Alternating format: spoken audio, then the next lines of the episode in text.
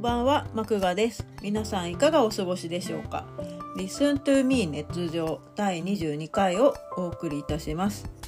いや久しぶりですね。えっ、と皆さん元気でしょうか？えっ、と私はえっ、とこの間 なんだ結構な 結構な重症の風邪をひきまして、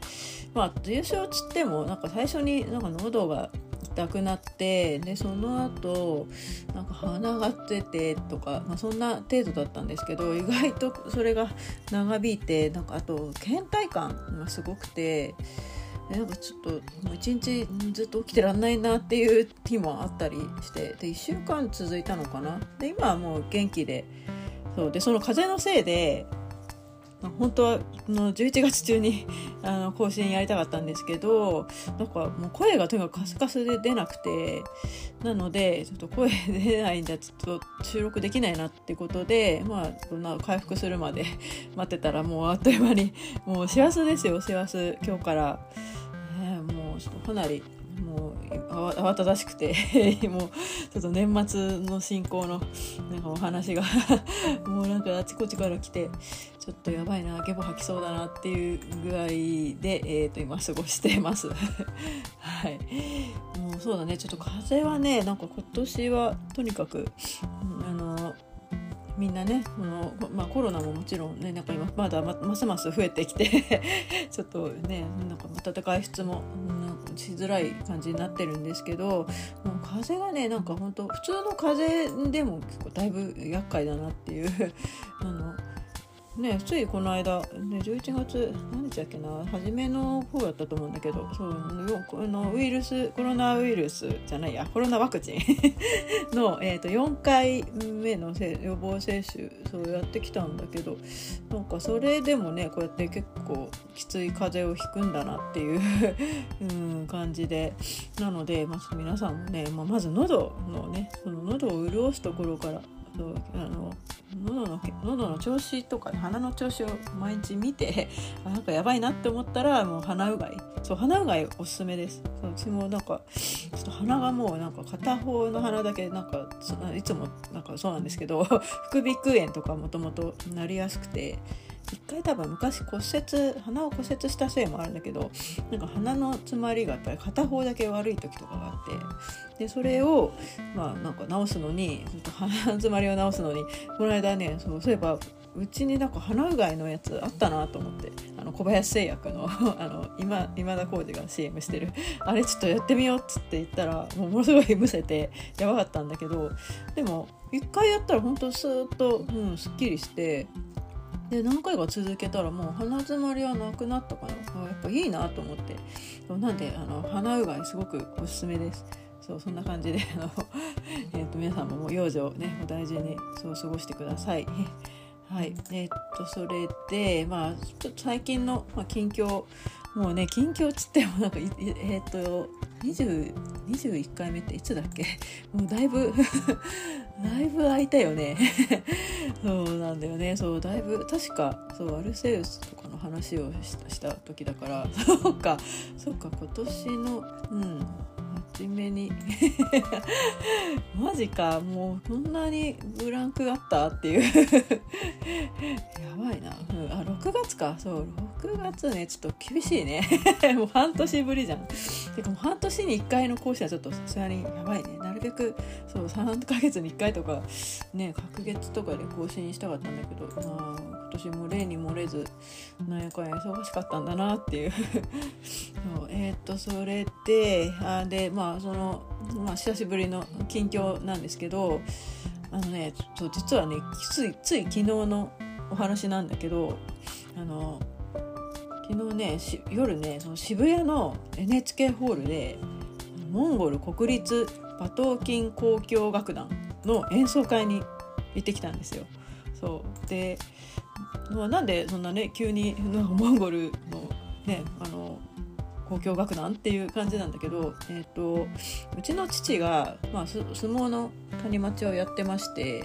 でもずっと長いこと あの、まあ、ひいきしてるその、えーと、部屋とあとそのモンゴル力士がいまして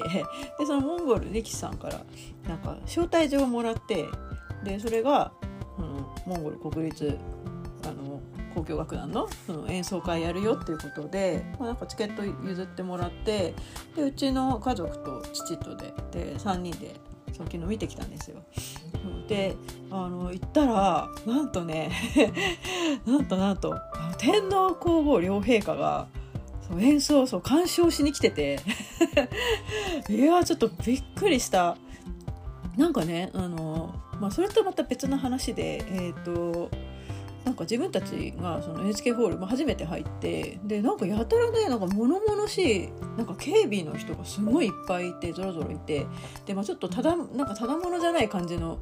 なんかなんか大物っていうかなんか政治家とかさなんか要人とかなんかそういう人たちが来てんのかなっていう なんか観客もねなんかあのまあそのモンゴルつながりで多分そのモンゴル力士そうそういえば鶴竜もいたかなもっとねあの横綱の鶴竜か。そうとあとその辺のあの、えーと、霧馬山とか松間淵とかあの辺のあのモンゴル歴史有名ななんかあの人たちも来ててでまあなんか有名な人もすごいいっぱいいたんだけど なんかさやたら物々しいなって感じでで席ついて2階席だったんだけどその2階席のその左後ろに本当まあ次次のそうすぐ背後の方に なんとあの桂由美が座ってて。そう桂由美ってあのご存知ですかね皆さん。えっ、ー、と、まあ、なんかファッションデザイナーであのウェディングドレスとかねあのデザインなあのデザインをする超有名なあの女性ファッション、ね、デザイナーで 大御所ですよ。あのあれですよ。でえっ、ー、とまあ、つら弓っぽい人が座ってんなっていう感じで最初は見ててなんかほらああいうさなんかすごい威厳のあるさマダムってさなんか結構そのどこにでもいるっていうかまあいるじゃん。なんか頭にこうパターバン巻いたような。でもあのターバンのあののターバンになんかねおしゃれ眼鏡はちょっともう紛れもなく本人だなって感じでちょっとチラチラ見てたらなんか後ろに周りに座ってたの他のちょっとまた凄みのあるマダムたちが「先生先生!」って言ってなんか声かけて桂由美に「なんか先生さあの写真一緒にいいですか?」っつって記念写真をすごいバシャバシャ撮ってて。でそのね近くにそのせあの桂先生も。なんか記念写真応じてて。なんかね結構野じ馬の人たちがなんかいっぱいその写真を撮りに 来てたよ。いやなんかそれでその桂由美先生があの今日はなんか天皇皇后両陛下いらっしゃるそうでってなんか言っててえマジか？って あだからなんかこんな物々しいのかな？って思って。でそれであの開演直直前ぐらいにしばらくしたらなんかパチパチパチパチってなんか急に拍手が起こって。で後ろから天皇皇后両陛下登場って感じで。えーってうわなんかこんな近くでっていう。もうほんとマジもう50メートルもないぐらい本当の近さで天皇皇后両陛下がこうやって降りて降りられ階段降りられてちょっとなんかそういうあの皇族向けのその敬語全然よく分かんないんでちょっとむちゃくちゃなんだけどそれで、まあ、あの一番、えーと、アリーナ席っていうのかなその、えーと、その来賓席っていうのその2階の一番ど真ん中の席であの座られてなんかその両側にえーとまあ、多分そのモンゴルの大統領あの夫妻かな？とかあとなんかそう要人のそのモンゴルとかそのあと日本のなんかそう林外務大臣とかもいたのかな？ちょろちょろっと見たけどそうなんかそう要人の人たちが周りその一列座ってて。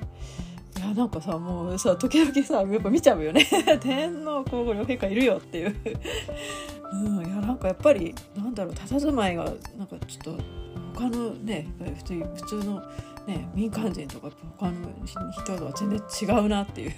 なんかやっぱ若干のそうなんか神々しさってやっぱ感じるなっていう。ねそうでもすごいなんか本当本当にフラッと来てフラッと現れね去っていくっていう。でも最後までそうなんかあのそう鑑賞されててでそう去り去り際もねこうやって手をこうあの皇族の方のあの手振り。バイバイもそうちゃんとあのやってくれてやってくださって。いやなんかすごいね。あなんか本当みんな庶民に愛されている 天皇ねここ両陛下だなっていう感じでちょっとちょっと感動しました。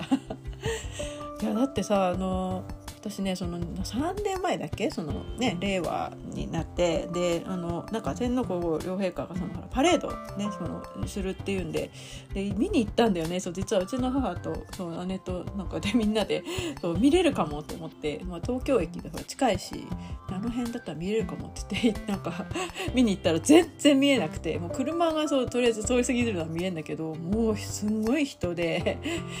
全く見れなくてでとりあえずなんかあのほらみなんかさあそこほら街頭でさなんか旗振ってるじゃん。その旗だけもらって帰ってきた あれなんかあの旗ってそうそうあれさなんかみんな持ってるけどあれどっからねどこで仕入れてくるのっていうふうに疑問だったんだけどなんかあれはねあの実はなんかそういうボランティアのなんか人たちでその旗を配ってるんだよね。なんかああいうふうにほらその天皇のその皇族の人たちをその迎え入れる時に振る旗を作ってそのみななんかその人たちにその あの市民たちに持たせあの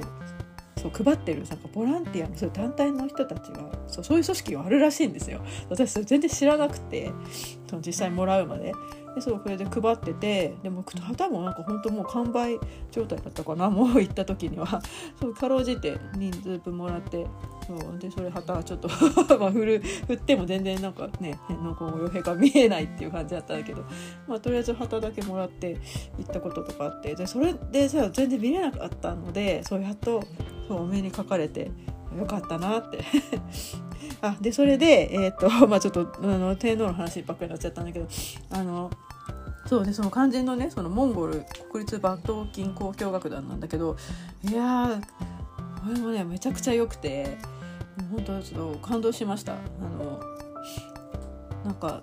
ね普段こうやって生活してたらさなんかモンゴルの、ね、民族音楽なんて触れる機会はねそうそうないだろうと思うけどなんかすごい迫力があるね。なんかあの馬頭琴とあとなんかいろんな角笛とかさあと琴、うん、もあって。まあなんかちょっと普通のねいわゆるなんか西洋クラシックのなんか交響楽団とはまたちょっと違うね楽器を珍しい楽器を使って演奏してて。いやなんかね衣装もねすごく最初はねあの黄色いなんかその民族衣装着てて。なんでその後あのなんか第2部か。そう第2部の後半の方でなんかちょっとあの衣装替えをして 真っ黒いなんかあの衣装にそう衣替えしてなんかすごいかっこよかったな。やっぱりねそうモンゴルなんかモンゴルの文化というかそのあのまあ言わずと知れるけどあのそのゴーストねゴースト・オブ・ツシまで すっかりそのねモンゴルのねなんかそういう あの文化とかそういうものになんか文明になんかすごいちょっとあの傾倒して だからちょこちょここう調べたりとかねなんかあの見たりとかしてでそういるんだけどそのなんか本当にそのねあの馬頭琴とかあとホーミーホーミーの演あの歌もねなんかちょっとちょこちょここうあのやってくれたんだけどいや本当どっから声が出てるか全然分かんなくて ホーミー。ななんだろうあのなんか浪曲っぽくもありそうでうちの一緒に行った家族が言うにはなんか平沢進の曲みたいだなって言ってて。ああなるほどっていう、まあ、確かになんかあの平沢進のねその曲ってすごい、まあ、確かに民族音楽に、近いものを感じたりするんだけどなんか、うん、本当にねあのなんていうのかななんかちょっとすごいなんかミステリアスっていうか。なんかやっぱりあのすごく異国感がすごくて。なんかやっぱそういうところもすごいカルチャーショックだったしあとそのほら「ゴースト・オブ・ツシマ」でもさなんかすごくそのなんだろう健康が攻めてきたぞみたいな時のさなんか BGM がさやっぱりなんかそうちょっとその本当にそのチンギス・ハンのさ 一族がさこうやって馬でバタバタっと襲ってくるみたいなさ あの草原を駆け抜けるようなさすごくダイナミックな、うん、あのサントラだったと思うんだけどなんかやっぱりねその曲もそうそう演目のねその題名もなんか大体がそうほぼ7割か8割ぐらいが なんかそのモンゴルの草原とかあとその山なんか自然大自然のその自然の歌なんだよね。あと馬のモチーフの花曲 が すごい多くてほぼ馬だったねだからその馬が駆け抜けるねそのイメージとかなんかやっぱそういうのをその音楽でその交響曲で表現したりとか民謡もねなんかその馬をねその称える歌が多くてあなんなんかやっぱりそのモンゴルと馬っていうのはすごくなんか欠かせないものなんだなっていう。いやね本当そうねやっぱりすごく良かったね。なんかそう生でねやっぱりこう久しぶりにそうコンサートもねこうやってコンサートホールでコンサートもねあの行く機会に恵まれ でそしてさらにねあの奇遇にもその天皇皇后両陛下もねこうやって見られてで お目にかかれてものすごいそうなんか、ね、いい体験だったかな。そうあとそうもう一つ言えばあのうちのその父と生まれて初めて電車に乗ってあの移動しました。なんかそう最初はその行きだけそのうちのその父と、まあ、2人で渋谷に行ってでその渋谷の現地で、えーと、うちの家族と待ち合わせして合流したんだけどあのもううちの父が本当電車をね全く乗らないんですよ。もうずっと車社会でもうずっと生きてきて。で私たちも子供の頃はもう一切うちの父にその電車でなんか連れてってもらったってこともないしで父自身もそうだね。なんかその、まあ、実家のその家業であの、まあ、旅行に、えーと、行く機会があの一人でねそのなんか仕事の旅行で行く機会があるけど、まあ、そういう時にね新幹線乗ったりで移動するくらいしか本当電車は乗らなくて ここ最近そのあの、えーと、両国のねそのお相撲を見に行くとに、えーと両国に行くのに電車使ってそう総武線乗ったりするようにはなったけどもう本当これまで一度もそう実はそう父と、ね、出かける電車で出かけるなんてなくてなんかちょっとえこれってもしかして何え父子父娘デートみたいな？なんかちょっとなんか恥ずかしくなって。まあ、むしろその恥ずかしいっていうのもなんかうんとなんか緊張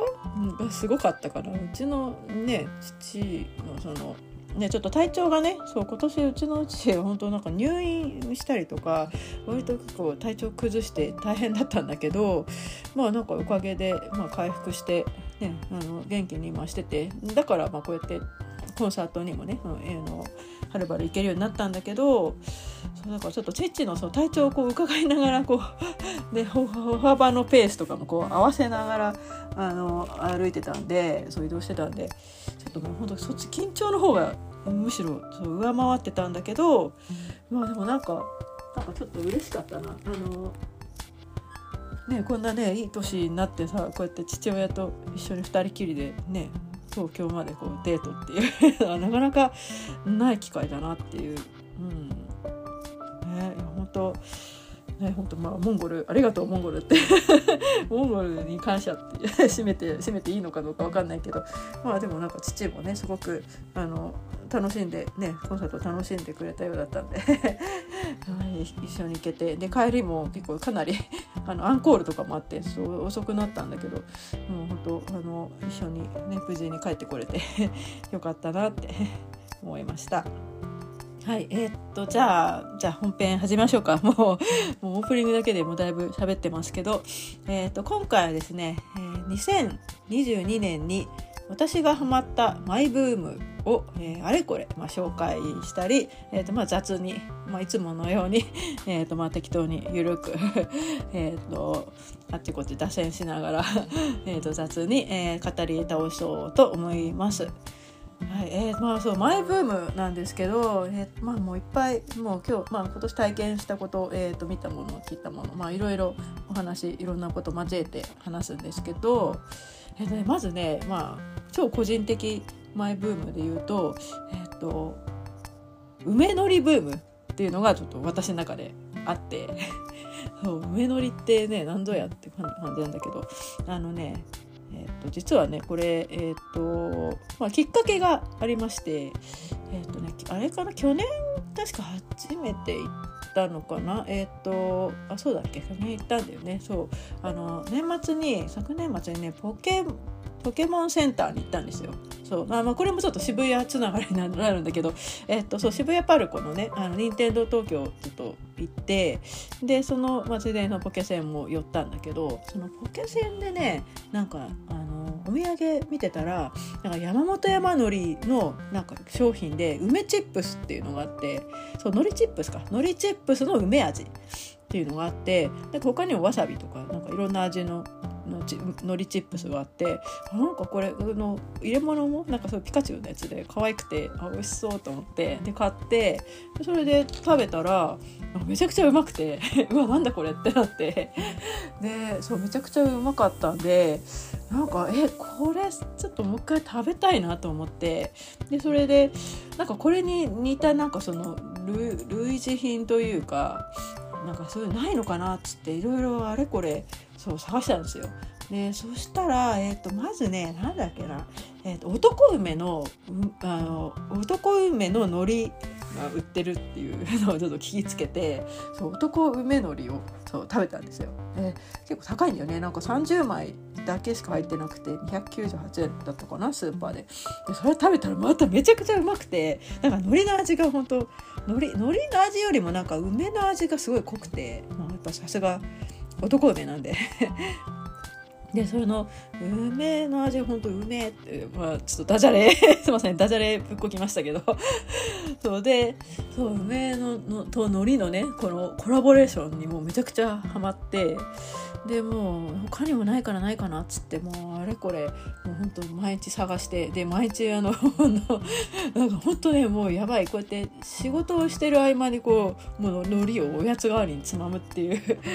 うんなんかその本当お仕事のそう日中のそのおやつの友っていう感じでもう日常的にその梅のりをものすごい食べてて。いたんだけどそうででそれで、えっと、最近ね、えっと、そうそう最近ねまた、えっと、いろんなその海苔を見つけてでえっとそうついにそう最近見つけ次にですねそのえっとポケセンの梅あ海苔チップス梅味のまんまのやつをついに見かけましてそれがねあの甘露の、えー、と今ちょっと手元にああると思うんだけど。これこれそうあのね甘露のね山本のり店梅のはさみ焼き。梅味。紀州産南高梅使用って書いてありますね。そうこれが今もう手元にあるんですよ。これ。もう食べちゃいたいなっていうぐらいの本当もう口の中がちょっとよだれでいっぱいなぐらい本当美味しそうな。でこれがねそうついにこれを見つけてでこれがそうまんまその、えーと、のりチップスの、えーと、梅味まんまなんですけど山本山山本山山本のり店かの梅であのこれ本当あ食べたかったっつってでもうもうと買い占めぐらい買って でねこの間そうなんかパッケージがなんかリニューアルしてでなんかそう見つけづらくなったんだけどなんかアマゾンで注文したりとかするぐらいなんかずっとハマってて。であのこの間ねそれであの八百八百か。そう八百スーパーの八百港に行ったらなんか一袋100いくらとかでちょっと安く売ってて もうやばって。これ買い占めじゃっつって。でもそこに並んでたもの全部買って。もう今うちにウハウハの状態でこう。もう1日1袋ぐらいのペースでもうめちゃくちゃ食ってますけど。そうほんとすごい美味しくて。ほんとなんかみんなにおすすめしたいこの海苔のはさみ焼き。梅味。あとねえー、っとねこの間そのえー、っとそうあの朝最近私 TBS の朝のバラエティ番組の「ラビット!」をよく見てて。でその中でなんかギャル曽根が、えーと、おすすめしてた山磯の、えーと、海苔、えーと、ゆかりの海苔かな？ゆかり味の海苔。そう山磯で検索すると出てくるんだけどなんかそのゆかりとあのゆかりってあれね三島食品のあのふりかけねあの梅味のあれとコラボしたあの共同開発した海苔味、うん、そう海苔あの梅味の海苔。が出ていてでそうご飯ともお供にいいですよって勧めてたんで、まあ、とりあえずそうもう公式サイトで もうあのさあの送料無料のラインまで 一通りこう買ってそうセットで買ってでこれも食べたんだけどめちゃくちゃうまくて。とかねやっぱりそうだ海苔の味の方が濃いかな山磯のやつは。まあもともとはその海苔メーカーね海苔のあのメあれなんで会社なんで、まあ、そっちの方海苔味の方がどっちかっていうと濃いけどなんかその上品なそのゆかりの上品な梅の味がなんかすごくさっぱりしてて なんかいいかなって酸っぱいってよりもなんかさっぱりっていう感じの味わいだったかな。うん、いや本当これもう山井さんも美味しかったけど本当もうね なんでこんなにね梅のりにはまったんだっていうぐらいねなんか今年の大まあ一番一大ブームとしてはもう多分そのもう梅のりですっていうもう一言で、うん、答えるぐらい本当めちゃくちゃハマったんですけど、まあ、ちょっと他にもねいろいろ、えーとまあ、今年の1年の総括として、えー、統括として えといろいろ、えーと、他のねあのマイブームス話したいと,、えー、と思います。でえー、それで、えーと、選曲テーマが、えーとまあ、2022年ハマった曲集です。まああのえーと、選曲から、えーとまあ、なんか最近出会った曲まあ大体いつもこのパターンなんですけど、まあ、とにかくあの今年出会った曲の、えーと中で、まあ、ちょっとおすすめとか、えーと、ちょっと聞いてほしいものとか えといろいろあるので、えーと、それをテーマに選曲したので、えーとえーと、聞ける方は えとアンカーから、えー、と聞いてる方アンカーと,、えー、と Spotify から聞いてる方は、えー、とご覧くだ、えー、と聞いてみてください。はい、それでは最後までお付き合いどうぞよろしくお願いします。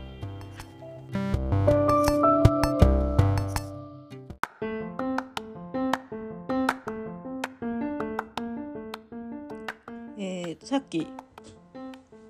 ドアホンが鳴りまして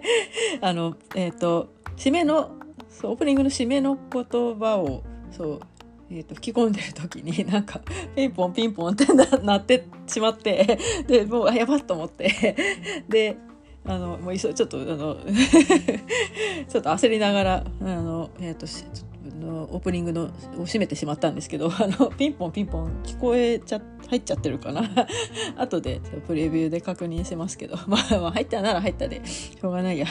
あのあの保険のそう保険のなんかあのセールスレディの方がちょっといらして。であの今ちょっと対応が終わったので、えーと、収録を、えーと続けます。はい、えー、第、えーと、1回目というか、えーと、パート1は、えー、今年見た展覧会映画などいろいろを、えーと、お話しします。うんとね 今年ねうんとなんかなんやかんやでやっぱりあのいろんなとこ行ってるよねあの今テキストでその今年行ったもの見た映画とかアニメとかさなんか ちょっとずらずらあの覚えてる限りあ書き出してみたんだけどそうなんかやっぱ行動制限がなくなったっていうのがすごく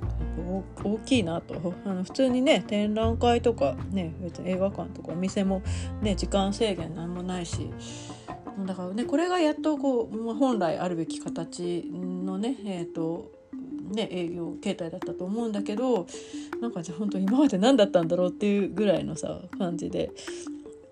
まあ、いるんだけどそのっぱりそのこう自分たちのね行動が制限される苦しさっていうのが、まあ、改めてちょっと分かったなっていうその自由さ自由だったんだなっていうのがねその改めて身に染みたんだけど。だからそんな感じでやっとこうこう制限もないこの1年間で、えーと、いろんなとここう出かけてみてでそれでちょっと思ったのがやっぱりその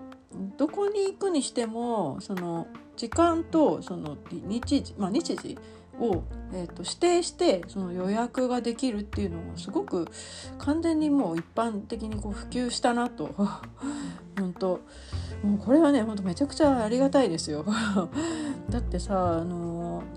ね美術館行ってさうわめっちゃ混んでるっていう風にさならないもんね。まあもちろんそのえっ、ー、と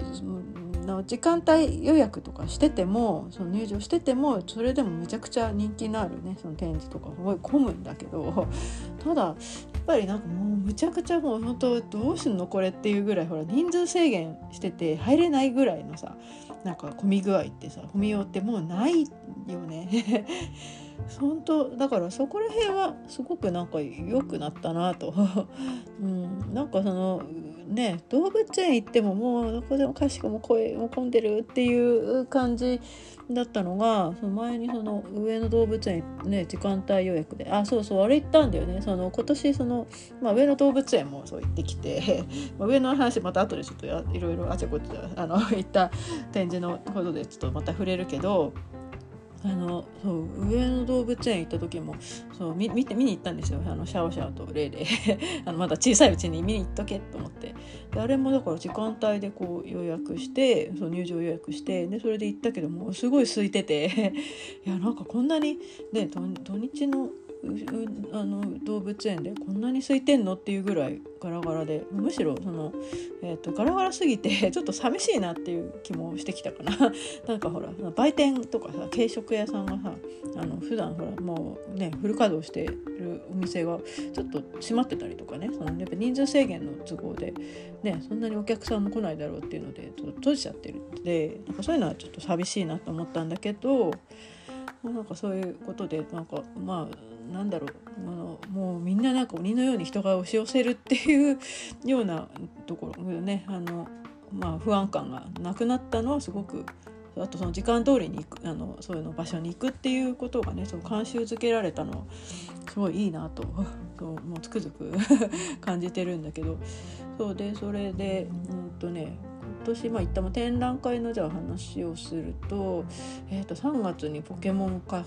石博物館そうこれそう科博に久しぶりにそう行く機会に恵まれて そうなんかすごいこれ良かったな。やっぱりあのアルセウスからさそのつながる話で、まあ、あの前の回でも話してたと思うけどそのえっ、ー、とそのアルセウスやってなんかすごくその等身大のポケモンのね良さっていうのかな？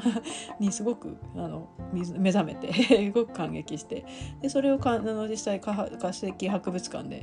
ね、あの体感できたのはすごく良かったなっていうふうにあとチームラボボーダレスも行ってるな。あのお台場のもう閉まっちゃったけどね。夏にほらついに。ねえっ、ー、とヴィーナスフォートとかね。あの全部、ね、なくなっちゃいましたけどね。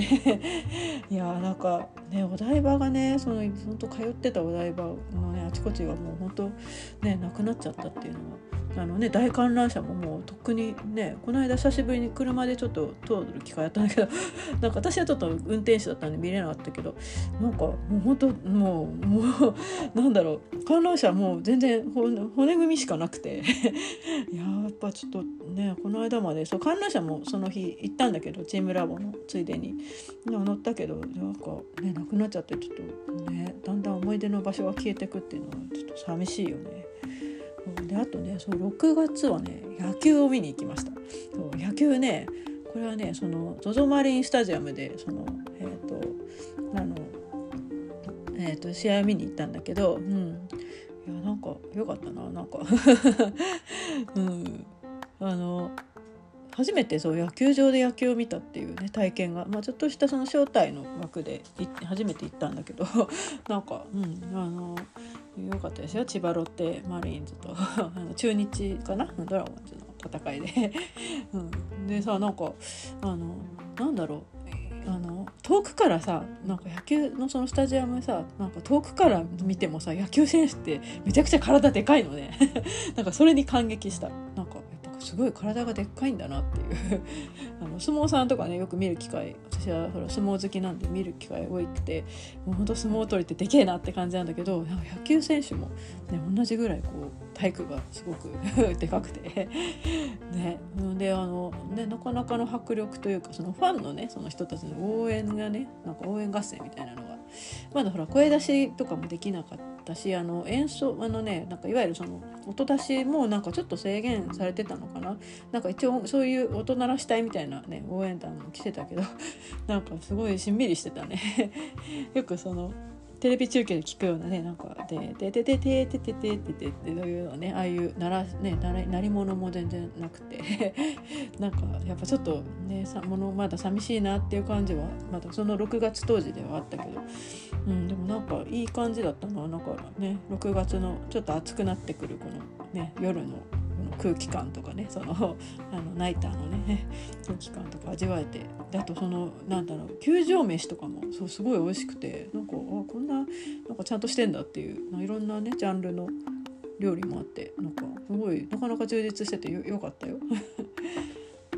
でえー、と7月が、えーとね、レプタイルズワールドっていうのに行ったんだよね。でその、えー、何かっていうと,、えー、とこれねあのなんかなあの全国でやってるイベントなんだけどレプタイルズっていうのはあの、えっと、いわゆるその犬とか猫のそのメジャーなペット以外のエキゾチックアニマル、えー、例えばヘビとかカエルあとは虫とかで あの、まあ、いろんなねそういうあのちょっと珍しい動物の、えーと、ペットのえっと、そういうイベントなんだけど、まあ、いろんなその販売店とかそういうメーカーが出店してでいろんな、ね、あの生態ももちろん販売もしてるんだけどいやなんかもうめちゃくちゃ可愛くてどどの子も。なんかね袋もモンガをねそうちょっと触らせてもらったんだけどすごい可愛かったな。初めて触った。なんかさあのあの子ささすごい手でこうやってふんわりさ 持ってるとさなんかももぞもぞこう服の上をこうやってかけもぞもぞ上がって上がってでジャンプするんだよね。隣にいる人のところにジャンプしてなんかめちゃくちゃ可愛かった。いや買いたいなと思ったけどちょっとねなんかもうレアすぎてさペットレアペットすぎてなんかそのねえーと、動物病院で見てもらえるのかなっていう心配もあったりとかね、まあ、それなりのね早々の覚悟と知識で、ね、あのペットって、ね、そういったレアな、うん、あのエキゾチックアニマルは飼わなきゃいけないっていうのもあの昔そのうちフェレットを飼ってて2匹。でそれですごいよくなんか身に染みてるんだけどあの、ね、なんか今は本当いろんななんか多様的なその、ね、あのレアペットがいっぱいいるんだなっていうなんかそういう体験ができてよかったですね。であとそうだ、えーと、8月にねね東京ディズニーシーも行ってきたんですよなんかこれだいぶ久しぶりだねもう34年ぶりぐらいかな C は。なんで、まあ、まだその入場制限が、えーとまあ、多少かかってる時かなそのうんと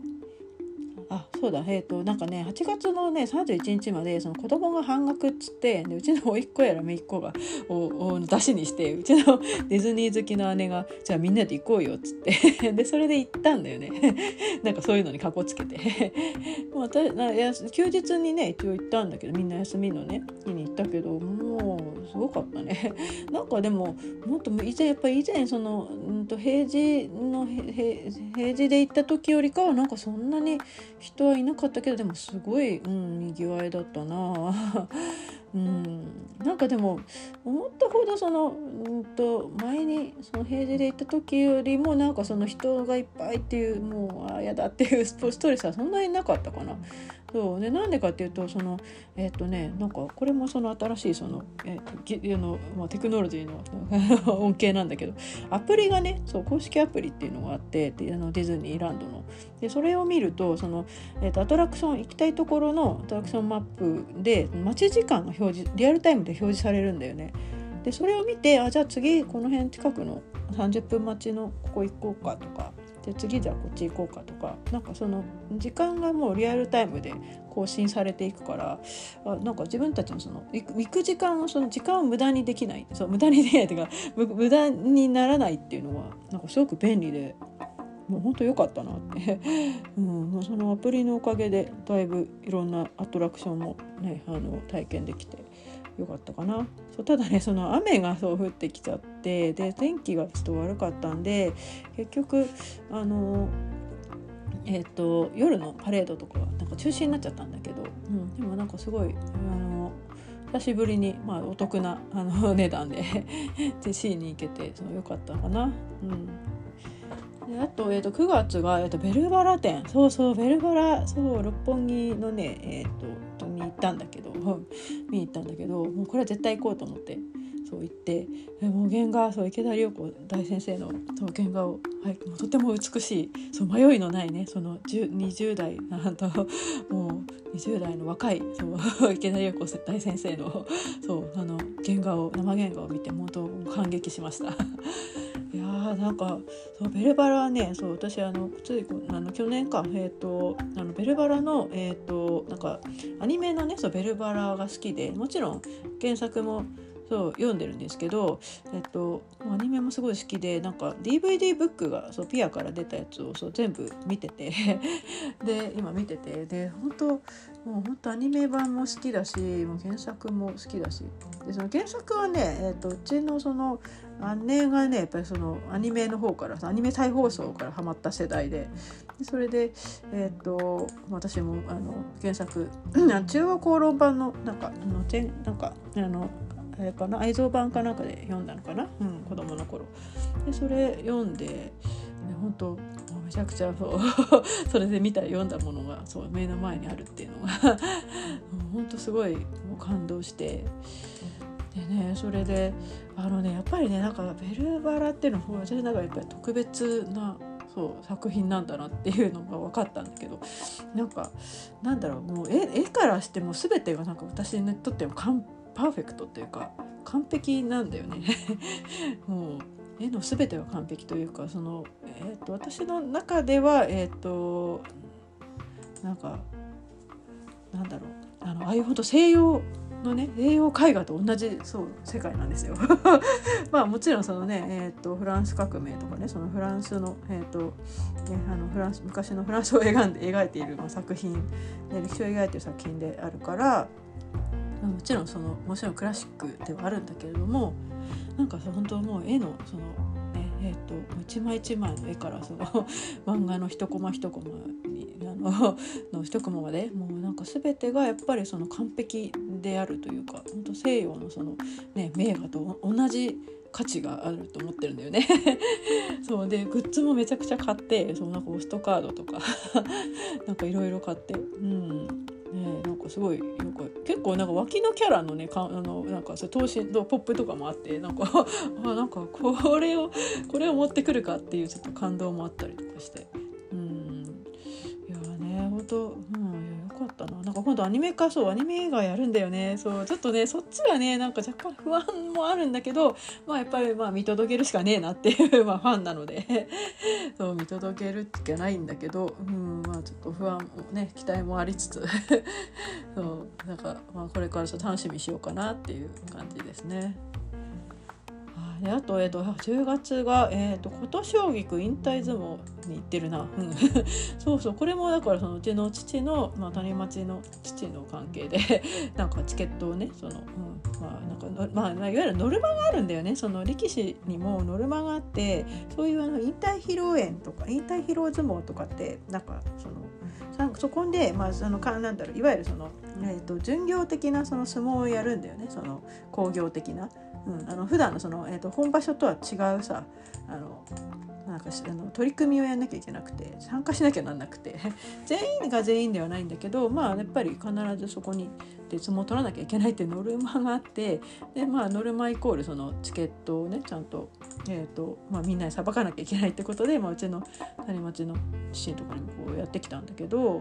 なんかそれでまあ分けてあの、まあ、末席じゃあお前らで行ってこいっつってでうちの母とあの家族らでそう行ってで来たんだけどいやなんかすごい良かったね。なんかまあやっぱり有名なねそのあの人気、ね、大関まで行った人気のね歴史なんで。なんかあの最後のそのね、えーと、現役最後のその、えーと、相撲が、えー、なんか息子くん2人と 小さい1歳の息子くんとなんか小学生の息子くんがいてでその息子2人となんか最後取りや取り組んで まあ最後負けてたけどね。うんなんかそんな感じでえっ、ー、とそうあのあれまあ、引退相撲をなんか見て。でハサミ入れなんかその単発式でハサミ入れてたらなんかさあのなんだっけ「YOU は何しに日本へ」そのテレ東のあれのなんか取材クルーが来てて。でその取材クルーの人たちが来ててでアメリカからその、えーと、相撲好きの YOU, YOU の兄弟2人が来ていますって。で来ていて断髪式も参加しますってことでなんかそうすごいそれもなんかサプライズで なんかどうやら なんか企画したらしくて。でそれを、まあ、その YOU がその 相撲好き y o 2人がなんかあの参加してでそれでその断髪式出てすごいなんか楽しくなんかいいいいなと思って見てたんだけど。でその後日「ゆうは何しに日本への」なんか特あのスペシャルでその話やってて その相撲好き優がその来日してでそあのコット将棋のねその引退相撲見たいっつって。でそのチケットもその番組のサプライズでなんかそのコット将棋本人がそのチケットを用意してくれてそれで手渡しでで渡してでそのチケットでその見見に行ってんで見に行った時もその断髪式の参加させる、ね、あの参列するっていうところもあの本人たちには黙ってて直前まで。でそれでナレーションでそのこっちまで来てくださいっていうことでなんかその優たちが あの断髪式あの一緒になんか2人での断髪やってていやなんかすごいなとなんかなかなか粋なね演出だなっていう。うん。すごい。ちょっとこっちまで微笑ましくなっちゃったかな。えー、でそれでね、えっと、先月の話なんだけどあのそうそう岡本太郎展に行ってきたんですよ。これも上野の東京美術館で。もう本当ものすごい楽しみにして。で、えー、とその日もあの、えー、とはしごでその NHK 映像博物館での太郎満点も見に行って。もうねめちゃくちゃ良かったね。そう本当今年見たその美術館の展示で本当一番今のところ一番良かったなっていう 感じで。であのねそうやっぱタローマンがねそうやっぱすごいなんか私の中での今年の前ブームでもあるんだけれどもいやなんか本当そうタローマンのおかげでなんかすごくそのあの岡本太郎のねその偉業っていうのかなを改めてやっぱ岡本太郎はすごいなっていう のをねちょっとあのになんかすごく再確認ができて うん、で太郎マンもめちゃくちゃ面白くて もうなんか再放送あるたびにこう録画して見てるんだけどそうなんか今度そのえー、っとそうなんか来年かな来年と、D、ブルーレイ DVD が出てで今度えー、っとそう太郎版カルタが出るのか？あの年内に。それも予約して。もうすっかりそう太郎マンと岡本太郎にはまってしまって。えー、なんかね一回ねそのえっ、ー、と何年前かな？えっと5年前ぐらいにねその岡本太郎のあの自分あのえっ、ー、と聖火の,、うん、あのアトリエをね南青山のアトリエの記念館かも行って。えーと、見に行ったことあるんだけどなんかそそこにあったものがそうここもう展示がこ展示でも見れてなんかあこっちにわざわざやってきたんだなっていう。ね、なんか写真も撮り放題でさもうほんとすごい良かった。なんかあれねちょっとみんな絶対行った方がいいよ。本当なんかその岡本太郎のその、ね、エナジーというかあれはそうあの、生命エネルギーが本当ものすごい溢れ返ってるんでなんかめちゃくちゃもう本当感動したので。いやもう本当ぜひそのみんな見に行ってください。本当あのと良かったんで、うん、まだあの、えーと、年内は一応あれかな、えーと、東京でやるのかな、うん、そうぜひそう見に行ってください。はい。でそれでえっ、とね来えっ、とねこもう今月か。今月はねそう実はそうギリギリ超駆け込みだったんだけどあの国宝展にそうこれからそう12月のそうまた週末に。やっとそうついにねそうチケットがもうチケット争奪戦だったんだけど やっとそうチケット取れてでこれもそう行ってきます。あのもうね本当はもっと見たいものがそう10月中でね10月でさあのちょっと前期の方で見たいものがいっぱいあったんだけどさ「あの見返り美人」とかそもうその辺はちょっと会期もうあの入れ替えになっちゃったんであの展示が。ちょっと見れなくて 残念なんだけど。あのね上野公園に初めて来たなんか日本に初めて来たキリンの剥製が一応常時展示らしいんでこれはもう絶対見たいなと思ってそうもうほぼ キリンのために行くような感じだけどもちろん他の国宝展国宝も見たいんだけど、まあ、キリンが見れたらもうとりあえずいいかなっていう 感じでちょっとこれから、えー、と控えてる、あのちょっと楽しみが あります。はいまあ、展示がまあそんな感じでで次がね、まあ、ちょっとねもうこの辺では駆け足でいこうかな そう今年見た、えーと、映画、えー、とか、えーとまあ、オリジナルネットフリックスとかの、えーとまあ、いわゆる配信あのハブスク配信のオリジナル映画も含めてなんだけど、えー、とそうだね映画館で見たものでは「まあ、新ウルトラマンと」えーと「すずめの戸締まり」かな。まあ、すずめの戸締まりはねすごい最近見てもう本当やっぱりあの新海誠の最傑作と言ってるほどのもうもう本当その言葉に嘘はないなっていうぐらいもう本当最高で良かったです。うんなんかあのなんか変ないやらしさがなくてよかったかなそのスポンサー力っていうのかな 新海、ま、あの誠特有のあとはなんかあのラッドインプスの曲をさなんかやたらあのあちゃこあちゃこちゃんにこう あの流すっていうのがちょっと私的にはちょっといやらしすぎてあんまりちょっと鼻持ちならないんですけどなんかそれもねそんなになくて。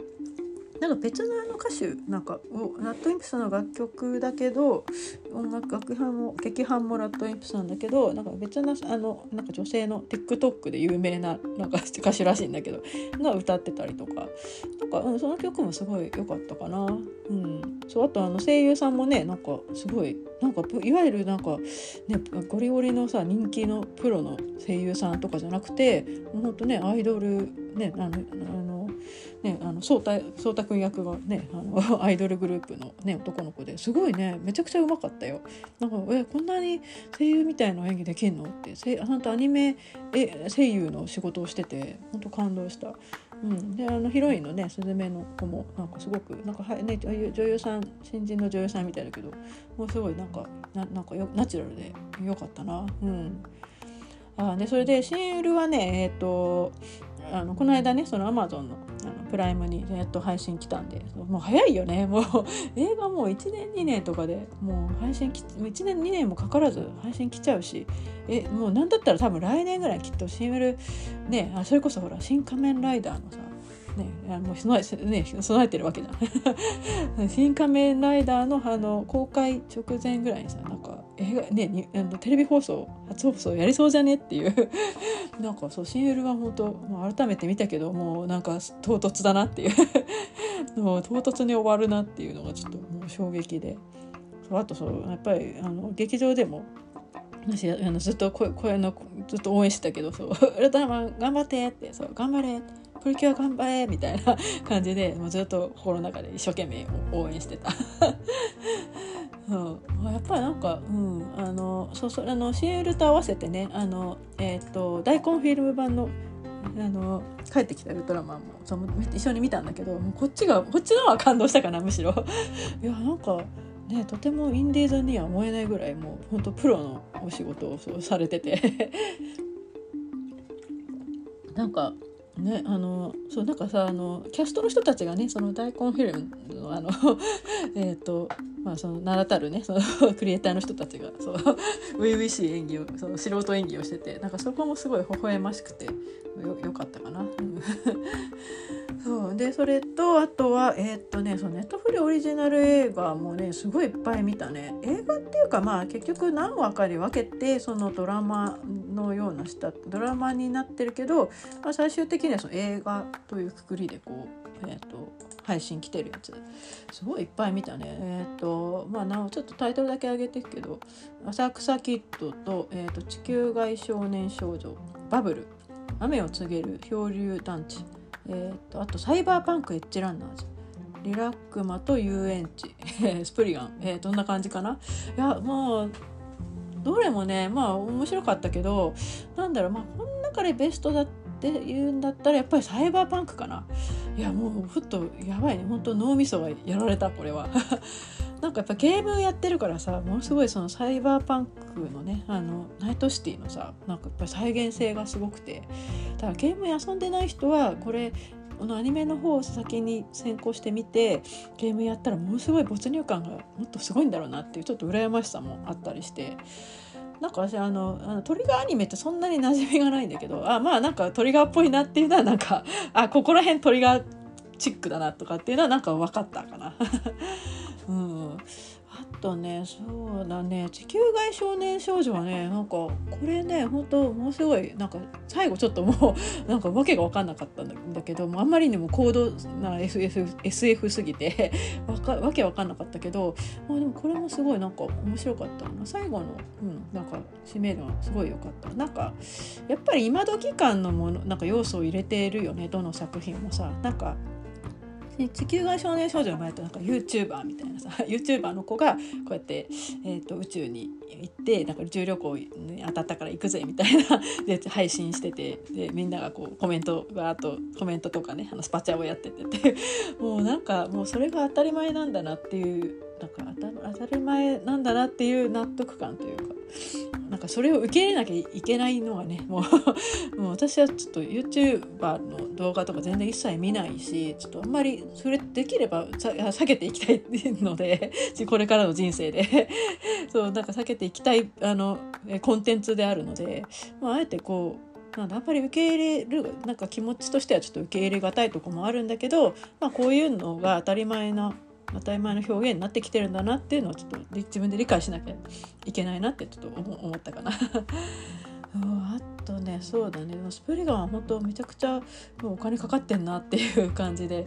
もうこれもねなんかどうなんだろうね一応続きあるのかなもう本当もっとこの後のお話がねなんかものすごい面白くなるんで。あとえー、っとねそうなんかねこの中でちょっといまいちだったのがやっぱあれかなバブルかな。バブルはもうほらちょっとなんか工業的に失敗とかさそっちの話題が先行になってるけど、まあ、ちょっとお話がねなんかうんなんだろう、まあ、やっぱりなんかご都合アニメ特有のご都合主義っていうか。うん。なんかちょっともったいない気はするんだよね。なんか題材としてはいいんだけど。ねあのパルクールをねだいあのだいあの重力がなんかねあのめちゃめちゃになった、ね、世界で。パルクールっていう。うん。ちょっとねなんかまあやっぱりなんか雨を告げる漂流団地もまあ面白かったけどなんかちょっとバブルと雨を告げる漂流団地と同じ箱にも入っちゃってるかな。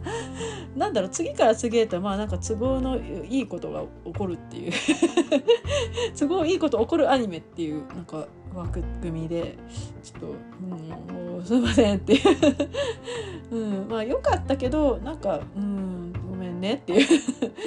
うん、だからまあ,、うんとまあ、こういうのも含めて、えーと、ネットフリオリジナルアニあのアニメ映画なんだなっていうのをちょっと分からせてくれたかな。そうで、まあ、とちょっとそのアニメとは別だけその浅草キッドか。そう浅草キッドはね本当やっぱりもう原作というかビートたけし好きなのでこれもすごい感動して 見てたんだけど。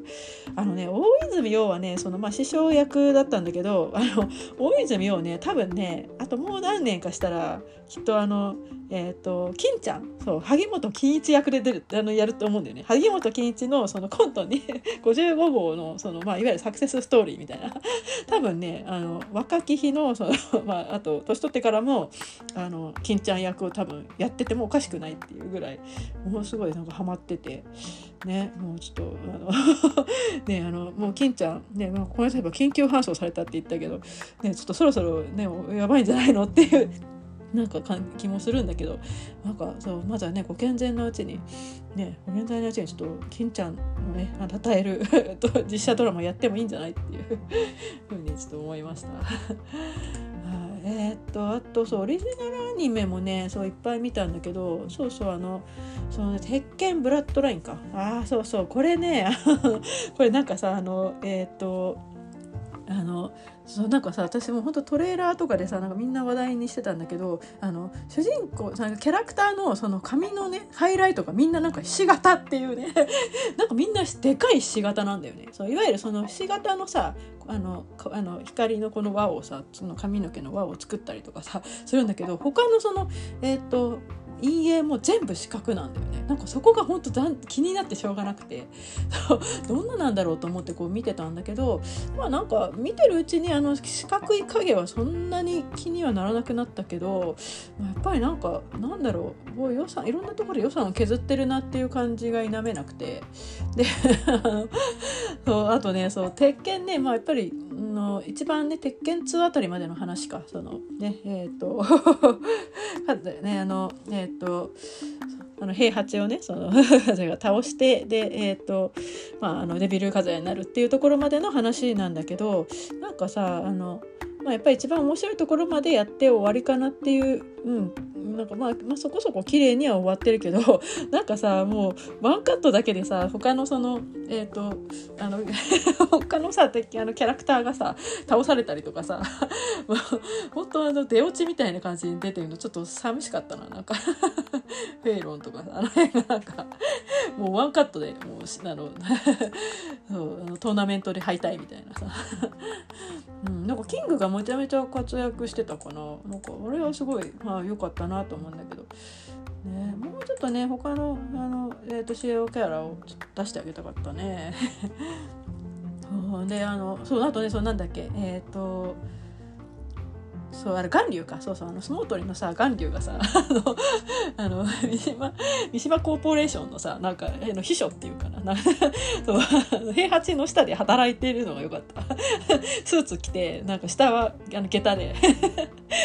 ななんで巌流が三島コーポレーション社員になってんの？みたいな。もうそこだけかなよかったの。うん。なんかそのサイバーパンクエッジランナーズを見せられてしまってちょっともう鉄拳かすんだなっていう 鉄拳アニメちょっとかすんだなっていうこれがもうゲームアニメに関してもサイバーパンクエッジランナーズがやっぱ一番今のところ最高峰って感じかな。あとそうだ。あのバスタードね。そうそう。バスタードね。そうもう私は本当原作のファンでものすごいもう楽しみにしてたんだけどなんかまあまあしょうがないなっていうところもあるけどうーんなんだろうね。まあなんだろうな。もう本当、まあ、とりあえず見届け最後まで見届けてやるっていう。なんだろう。まあ一応原作は好きなので、まあ、ちょっと最後まで見届けますっていうところかな。もう原作ファンの責任をと取りたいなっていう 感じでちょっと見ていきたいな。うん。なんだろうやっぱなんかルーシェ君がのあんまり可愛くないのがちょっともう痛い。ちょっとあれかな。あの致命傷かな。ーシェ君もうちょっと可愛くねやっぱルシェあのルーシェ君が一番好きなので。うん。あとラーズか。そうラーズもねなんかほらね王子様でしょ正体は。その王子様のねあの正体があの解けるまでとあのにやるのかどうなのかっていうとこなんだけど、まあ、だからそれも込みで、えーと、ちゃんと見届けていかないとなっていう。うん、感じですね。うん、あとそっかカップヘッドショーもこれ今年のやつか。この間あのシーズン2ちょっと見た見たんだけどそのなんか新キャラもねあの追加ダあのダウンロードの あのあの女カップヘッドかあれも出てきたりとかして。そういやでもすっごい面白いね。なんかあのよくもよく動いてるし本当もう原作のあの本当難しい ゲロ難しいゲームのあのねあのあれをちょっと思い出しながらちょっといずきながら 見てるんだけど。いやなんか本当すごい声優もめちゃくちゃいい仕事してるし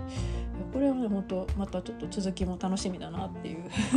まあこれもだからあれだよね。えっ、ー、とゲームねゲーム元ネタアニメだよね。そうそうそうそう。だこれからねまたもっとゲームが元ネタのあそういえばドラキュラ悪魔城ドラキュラもネットフリでねそういえばいやオリジナルアニメあるんだよね。そうこっちも見なきゃ。そうだよ。ゲーム原作の、ね、アニメまだまだあるからそうもっとね ちょっと見ていかないとね。そのゲームの原作そうあらゆる原作の責任を取ってそう。責任を持ってこう見届けないとなっていう作品がちょっといっぱいあるんで。ね、また来年以降もいっぱい、ね、この辺のあのアニメやらやらあと、まあ展まあ、展覧会かそうこれもそうまたいろいろ楽しみなものが、ね、たくさんあるんでもうどんどんそうまた 見ていってはあのこうやって、ね、感想も 感想やら文句やら いろいろあのぐちぐち話していきたいなって思います。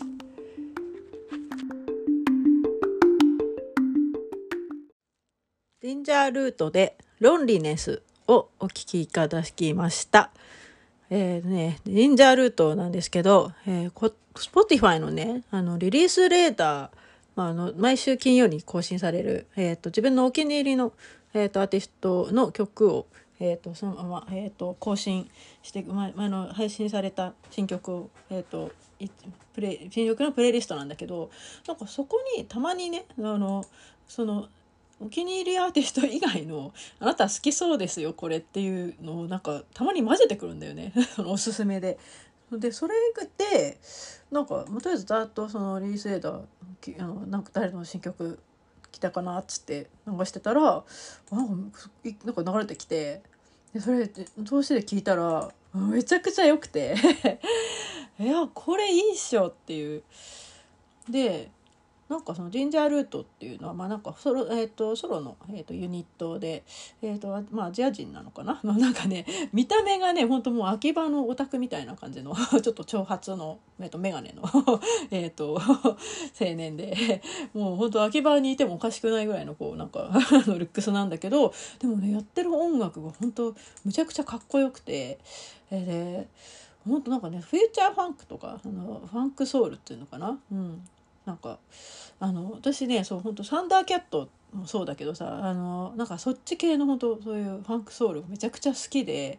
なんだろういわゆる本場の人がやってるやつじゃないなんか そう異国のね異国のアーティストがなんかその自分の解釈でこう ファンあのファンクソウルをやるっていうのがすごい好きででやっぱそれがツボだったのかな。でもうなんかとアルバムも本当新曲も全部聴いてめっちゃよく気に入って もうね今年のねその毎2002年洋楽ベストワンです「ジンジャールート」なんか日本のいわゆるシティ・ポップにもやっぱ傾倒してて、まあ、多分そのブームだからっていうことでのその乗っかりだと思うんだけどなんか PV がね本当なんか日本のあの、えー、と昔の80年代のなんか歌番組を元にしてなんかちょっと日本語も入ってたりとかあと日本語で歌もあるんだよね。そうこの「ロンリネス」は日本語ないんだけど別な「ロレッタ」っていう曲の日本語版とか聞くと本当マジ マジその日本の昔のあの歌謡曲っていう 感じのそうアイドル歌謡曲みたいな。アイドル歌謡曲の体でなんかそのものすごいゴリゴリのファンクソウルなんだけどいや本当めちゃくちゃかっこよくて本当いいよね。いやもう全然あるといいよねって。そでそしたらそうそう来年のさ1月に初来日するっていうのを聞きつけて。でそうチケットをねそうなんかものすごいこう待機してそう先週かそう もう本当もう全裸待機みたいな感じでこう時間になったら朝夜あの昼か昼10時にそうチケット販売開始だからわーって「E プラスわーって言ったらもうすもうあっという間に瞬殺で チケット。ああもうせっかくね週末の1月の10えっ、ー、とそう1月の13日の公演かな、うん、あの金曜日だったらいけそうと思って、うん、あのそうチケット取れなかったんだけど取れなくて。いやもうちょっと残念だったな。いや本当これね生で、絶対見た方がいいなって 思ったんで久しぶりのねそうコンサート体験したいなって思って。もう本当チケット取りたくてもう悔しいね。そうあそうそう。なんかあのそれでそう全然やるといいよって叫,、ね、叫んでるの私だけかなと思ったら私のあの、えーとまあ、ポッドキャストの、まあ、大先輩というか、まあ、ゲイオタの友達であの伊田天さんっていう、えーと、アメリカ在住の、えーと、ゲイオタ友人さんがいるいるんだけどなんかそう伊田天さんこの間さなんかねあのジンジャールートのライブ見に行ったってなんか ツイートしてて「えー、羨ましい悔しいいいちくしょう!」ってちょっとめちゃくちゃ羨ましかったです。はいあでも本当な一、まあ、今一番そのコンサートが見たい、うん、その洋楽アーティストかな。そうまあなんかねそうやっとほらなんかね洋楽アーティストもさこうやってあの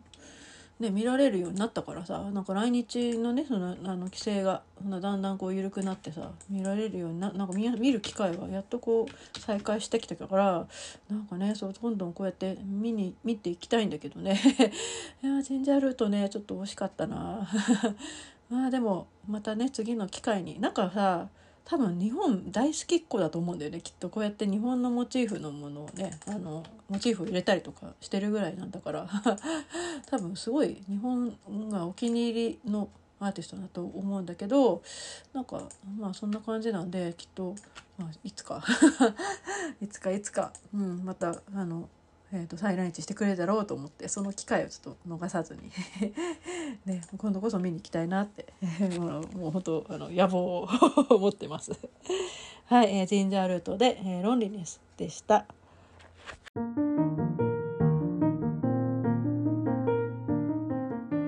ート2は懐かし CM にめちゃハマったを、えー、テーマに、えー、お話しします。私があの YouTube で、えーと、主に、えーと、見てる動画というのが、えーまあ、昨年からのそうマイブームなんですけどあの懐かしいニュースそのまあなんか、まあ、いわゆるそのテレビ懐かしいテレビ番組とか、えーと、との流れでなんか懐かしいニュースをすごいやたらよく見てるんですよ。なんか本当もうそれこそ70年代80年代とかのなんかえー、いわゆるそのゴールデンタイムのその間に 5, 5分ぐらいやってる短いニュースとかなんかねいやすごい面白いんだよね。その時代時代でなんかそのニュースの内容も全然ねそのなんかそのご時世とかも全然違っててそなんかすごい時代をよりなんかよくそう感じられるというかなんかあこんなこんなニュースそういえば昔よくやってたなみたいな。あの80年代ってねだから主にねよく聞くニュースがなんかその暴力団が本当ものすごい 元気で元気な時代っていうのがあってそうだからその辺のねそのになんか暴力団関係のなんかニュースとかあとはなんだっけあの中中国残留孤児のニュース。これもねやっぱ子供時代これなんだろう中国残留孤児ってっていう。だかあれもだから連日やってたよね。だそういうのをちょっと思い出しながら、まあ、ニュースをこう見ててでまあもう本当自分のあのプレイリストあの再生リストとかにもガンガン突っ込んで時々見返してなんかもうニヤニヤしてるんですけど。えーとまあ、なんかその流れで、まあ、大体その懐かしいニュースのにくっついてるなんか CM をこうよく見るんだけどなんかまあ CM ってさ大体まあ基本みんな飛ばして 録画って大体なんか CM がさそのスキップしてるものが多いんだよねそのえっ、ー、とあの YouTube にアップされてるなんかよくある懐かしい番組とかね なんか今考えるとその CM をスキップしてるのってすごいもったいないというかそのスキップ編集がとてももったいないなと思ってでなんかねそのニュースの番組にくっついてるその CM がなんかむしろすごくなんか貴重に感じるんだよね今見る見直すとね。でそのまあ、なんか CM もまああんまりなんかそんなになんか精力的には追っかけてなかったけどなんかあいいな CM もちょっといろいろじゃあいろんな時代のこれから見ていこうかなっつってでね、えーとまあ、単体の CM っていうのはまあほらそれぞれね思い入れがあるものこと検索してこう見ていく感じだと思うんだけど、えーとね、私の場合はその、えーとなんえーと昭和50何年何月 CM 集みたいな。なんかそのかそのね年のそのある年のある月のの、えー、に放送そのある番組の中で放送されていたニュースあの CM 集って言って、まあ、大体10分前後ぐらいあのまとまって入ってるんだけどなんかそれをね結構見るようになったんですよ。でそしたらもうめちゃくちゃハマって。なんかもうなんだろう、まあ、いわゆる BGV というかもうなんか BGV のようにこうやって流してることが多いかな、うん。まあ、じっくり、まあ、まあ、仕事しつつなんでじっくり見るっていうのはないんだけど、まあ、やっぱりちょっとそのの CM のさ例えばジングルだったりさなんか CM ソングとかあと出てるタレントさんとかさなんかそのフレーズみたいななんかそういうのをさあの、まあ、やっぱりそのなんかから自分の記憶のその遺伝子的にこう刷り込まれてるっていうか なんかそのその記憶の刷り込みっていうのがものすごくなんか鮮明にこうその CM 見ただけでパッと聞いただけの音だ聞いただけでうわあこれ？みたいなのがそうそういうねなんか記憶のねこうなんだろう記憶の掘り出しっていうのかな。なんかそれをねがなんかその出会いがねそのまた再びそのなんだろう再会というかそれこそ40年越しとかですよ。そのでそれでそので自分で見たその映像の記憶って大体どのぐらいまで遡れるんだろうと思って、まああのえーと、自分で見てるものの記憶っていうのがそのえっ、ー、とそういくつまでそのそのこの CM なりその番組なりを見て覚えてるんだろうっていうのをちょっと自分なりにこう検証してみたら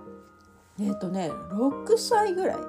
えーと、私あの1975年生まれであんまりあんまりあの、えーと、プロフィールあの詳細のプロフィールはウェブとかでもあんまり言わないですけど、まああの まあ、とりあえず、えーと、音声だからいっかっていうことで、えー、と75年昭和50年生まれでえっ、とえっ、とねしゅんと1986年か84年から86年か、えーと、つまり、えーと、うんとねやっぱりね10歳前後ぐらいまではやっぱりものすごく鮮明に覚えてるんだよね。あとまあえっ、ー、とそうだね。なんかもう本当幼児期の記録として記憶としてはその例えばそのポンキッキ開けポンキッキか。私そのすごい大好きで でも幼稚園行く直前までこうずっとねあの見出てたんだけど。なんかやっぱあのうん開けポンキッキが多分一番その原映像の原体験のその一番記憶に残ってるもの、うん、原体験。だから6歳まではやっぱりそうだよね。きっと覚えてるんだよね。うん、80そうだね、うんまあ、一番そのそうか10歳10歳ぐらいから大体鮮明に覚えててその CM なり番組なり。でその前の年で言うとやっぱり6歳か、えーと、1981年とか82年あたりが、まあ、この CM なりジングルなり覚えてるっていうよく見たっていうのが、うん、記憶にあるかな。そうでなんかそうやってまあなんか懐かしい CM をね見てるうちにですねあのなんかちょっとしたきなんかふと気づいたことがあってでそれがあのなんかねこの CM のナレーションってなんかよくあっちこっちの CM でよく聞くなっていうのがねあったんですよ。まあなんかあの昔のその CM っていうとなんだろうななんかえっ、ー、となんかそのお決まりのさその、まあ、CM ナレーターってまあなんか有名な CM, CM ナレーターでいうと例えば広川太一郎とかあともっとその渋いとこで言うと城達也とかえっ、とまあなんかあの辺のねあの人たち森山修一郎とかさあの、まあ、最近亡くなっちゃったけどなんかああいう渋い声の人がとかあと狭間道夫とか、えーと、島正明とかあの辺の、えーとなんか誠実な感じのさなんかと CM ナレーターって出てくると思うんだけどああとあれか小島一慶とかもいますね。うん、あの小島一慶もねそういっぱい出てよくよく見かけるかなその CM ナレーションで。でなんかそうやってその CM ナレーションの仕事のなんかにこう着目するようになってでこの人なんかよく聞くなっていうな声の人が主がいるんですよ。であ本当すごいよく聞くんだけどなんか全然なんかどどんな人なのかがわからないと。なんか俳優さんなのかそういう声優さんなのかがちょっと分からなくてでなんか声の主をずっとね探してたんですよ。でそしたらえー、っとねあのねあの宮崎美子の「えー、っとミノルタ X7」っていう「あの今の君はピカピカに光って」ってあの超有名なあの CM あるじゃないですか。あれを、えーと、あれのねなんか CM のナレーションなの人が、えーと、ナレーションやってる人が峰昇っていうなんか俳優さんでえっ、ー、とあでそ峰昇さんなんだよっていうのを、えその YouTube のその、えーと、ミノルタイクセブンのその CM の,、えー、と誰あの動画かなんかでそうあの知って そうそれでそうついにだから判明したんですよ。そのミノルタ X7 の CM のねナレーションからその声の主がやっと分かったっつってあ峰昇さんなんだっていうでそれでいろいろその峰昇についてなんかいっぱいそのネットで調べたりとかしたらなんかねえっ、ー、とまあその昔その東京キッドブラザーズっていうその劇団に、まあ、その在籍しててで、まあ、いろんな演劇やったりってしててでなんか柴田恭平とか三浦浩一とか、まあ、今ねあのものすごい有名な 俳優さんだけどあの辺の人たちとまあ一緒にこう同じ劇団で活躍活動してたなんか俳優さんででえっ、ー、となんかねそのミノルタ X7 がね、えー、と確かあの、えー、と80 80何年だっけ？81年だったかな、うん、の、えーと、CM なんだけどなんかねこの CM がやっぱりものすごい80年か。もうこの CM がめちゃくちゃ当たったらし当たったのか。なんかそれ以降になんか CM のナレーションの仕事が増えたのかな？うん、でそれでえっ、ー、とあなるほど。じゃあ80年以降からその CM 集とか辿っていけばあ峰昇の声もっと聞けるなと思って。であとその自分でえー、っと自分で覚えてる限りのあなんかこれって確か峰昇仕事だったよなみたいなのもちょっと記憶にたどりながらこうやって一生懸命探してであこれだこれだっていう。でちょっとち実なんか記憶と違うものも多少あったりとか、うん、なんかもうしてたんだけどあそうそうこれこれっていうのがなんかいくつかこう見つかってあの一番有名なとこで言うともう全国のやつで言うとあれかそのアルキメンデスあのアン・ルイスがそう出てた。あの、まあ、なんかバージョンそれぞれあるんだけどあのアン・ルイスがそうあのアルキメンデス喋ってる CM なんだけど。これのねこれが一番有名かな多分。あとはそうだななんか塩野義のこの「シンポポン S 城」とか林弘子がなんか出ててなんかミュージックフェアのなんか中でよく見たなっていう CM だなこの辺も。そうで、まあ、そんな感じでいろいろこう80年代以降の CM なんかこれいろいろちょっと探してで探してるうちにあなんかこうまとめて見てみたいなっていう気に気持ちが強くなってでねそのあのずっとねその再生リストでその CM ナレーション CM 集をそう作ってたんですよ。峰昇の。でそれであこれもこれもって言って登録のずんずんのこの再生リストに追加をしていったらなんかねなんとね まあいくつかそのバージョン違いとかもあるんだけどえっ、ー、と 100, 100本ぐらいになっちゃって。あもう100本っていうえすごいよね。だからこれだけ仕事をその80年代90年代に仕事やってたんだっていうさ。なんかねすごいよね。ものすごいだから有名なね CM からその、まあ、ちょっとマイナーな CM まであのなんかいろんな CM のナレーションに手掛けたんだなこの人はっていう、まあ、ちょっとそういったね再発見と、まあ、感動と。でそうこうやってねその、まあ、再生リストを作ってやっとその100本ぐらいたまったんであの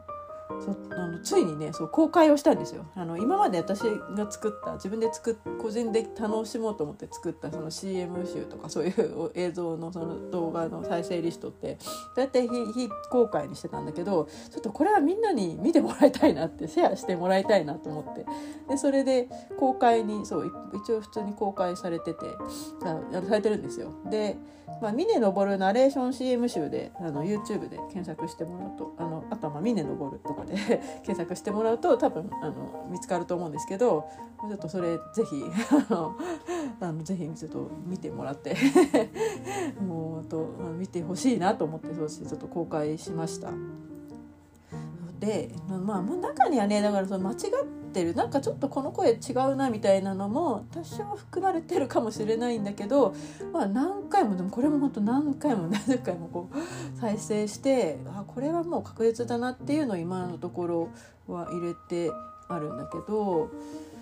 そうだね。であのなんだろう。あんまりにもね途方もないこの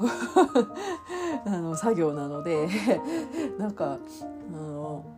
もうねいろんもうこうなんつうのその操作範囲創作範囲がねそのえーと、いわゆるその私の関東生まれとか東京生まれなんで あの関東ローカルの CM とかだとなんかまあこういう見覚えあるなっていうのとかでこう記憶たどってとかあの確認できるんだけどなんかあの地方 CM ももしかしてやってんのかなと思ってで結構ね地方 CM のその CM 集なんかなんだろう大阪ローカルとかさあのちのあの中近と あの中近ローカルとかさなんかその辺をねあの中あのそうだなんかあの見てたんですよ。でそしたらね意外とあってそうでその流れの話でなんかあの見つけられたのがそのこの間その7月にねあの、まあ、ゲオタ飲み会やってでそれであのゲオタの友人の、えーと、ダテックスさんがなんかあの昔ね見たその青青森出身ででその青森で流れてたねその CM でなんかちょっとねエッチなねなんか 内容の CM がいまだにこう忘れられなくてでずっと探してたのをこの間ついに見つけたっていう話をしてて「でどんなの?」っつったらなんか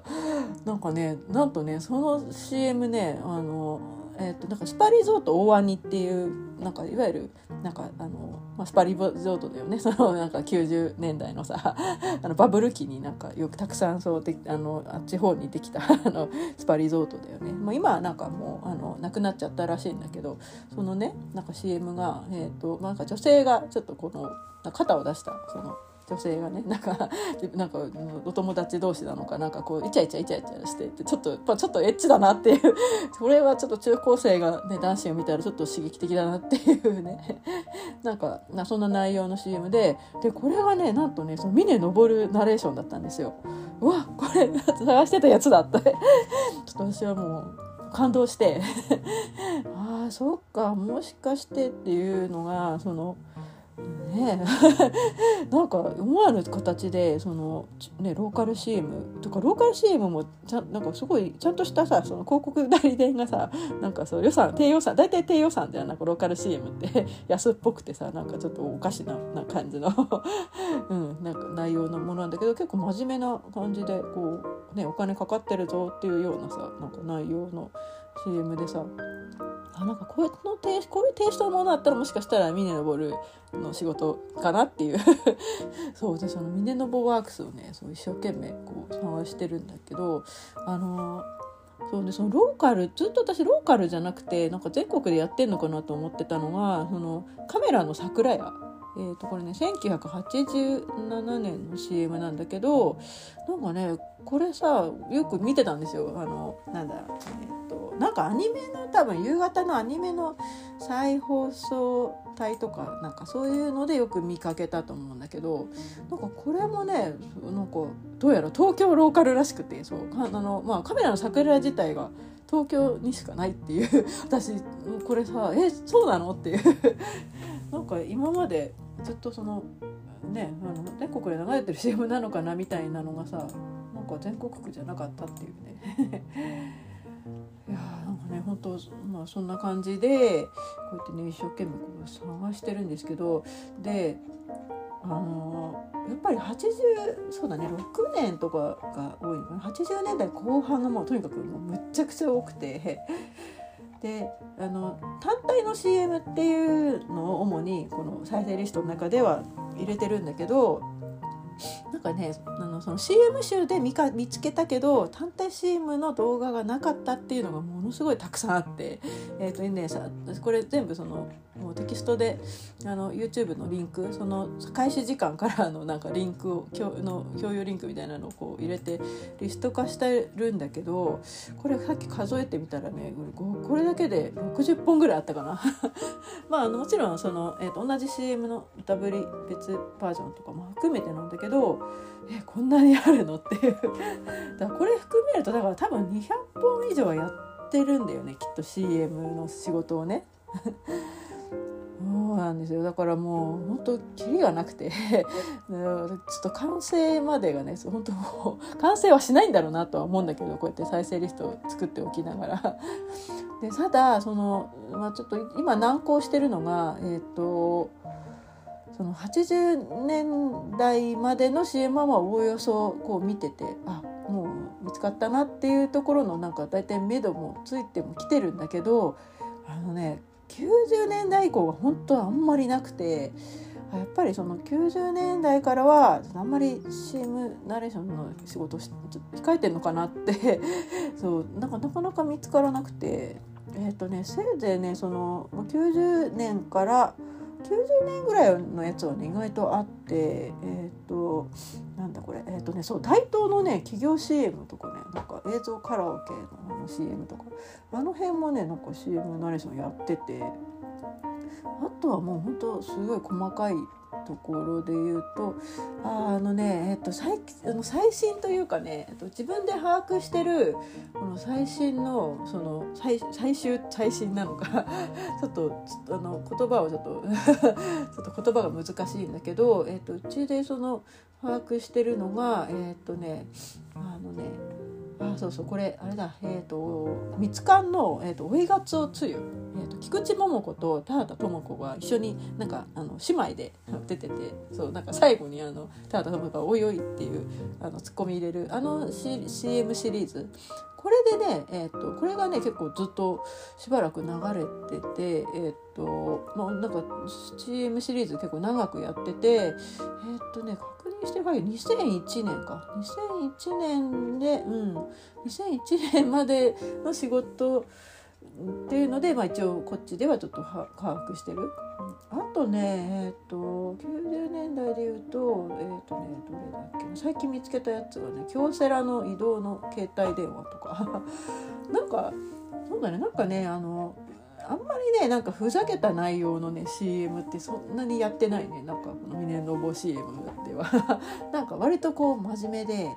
なんかあそう可愛い女の子アイドルが出てくるとか子供が出てくるとかあと外国人ね。なんか割とこうなんか誠実めのそんなんか思いっきりこうふざけたコミコミカルコミカル系のもあるんだけどなんかふざけた感じのあんまりなくって。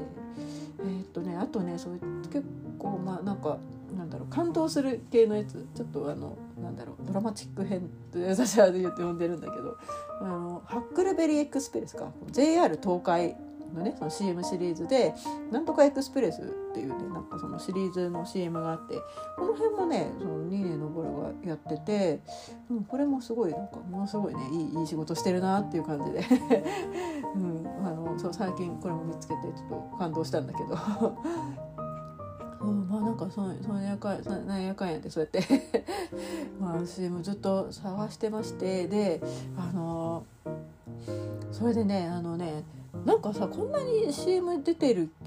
ナレーションやってるけど実際そのなんだろう顔出しでなんか CM 出てないのっていうのがすごい気になってて。でそしたらなんかネットで一生懸命なんか検索したらあのすごい昔の80年初めの方の、えー、頃の、えーと、白子のり。あの伊藤四郎が、えーと出てるその白子のりの CM にで一緒にその伊藤四郎と共演してたらしくて そで共演してたのが発覚して。でこれもねそう探したら見つかってそうそうこれなんかねあのそうこれもあ見たことあるあるっていう内容でそうなんかその伊藤四郎がその山下君っていうそのなんか部下のなんか、えーと、その社員のこうのなんかその男性社員に「そうなんか君はもう白子のり食べた食べたかね?」っつったらでしたら山その山下君はその「いいえ食べてないっす」っつってとにか白子のりはまだ食べてないって言ってで最後になんかその山下君が「白子のりください」っていう CM なんだけどそこのね山下君がその峰登なんだよね。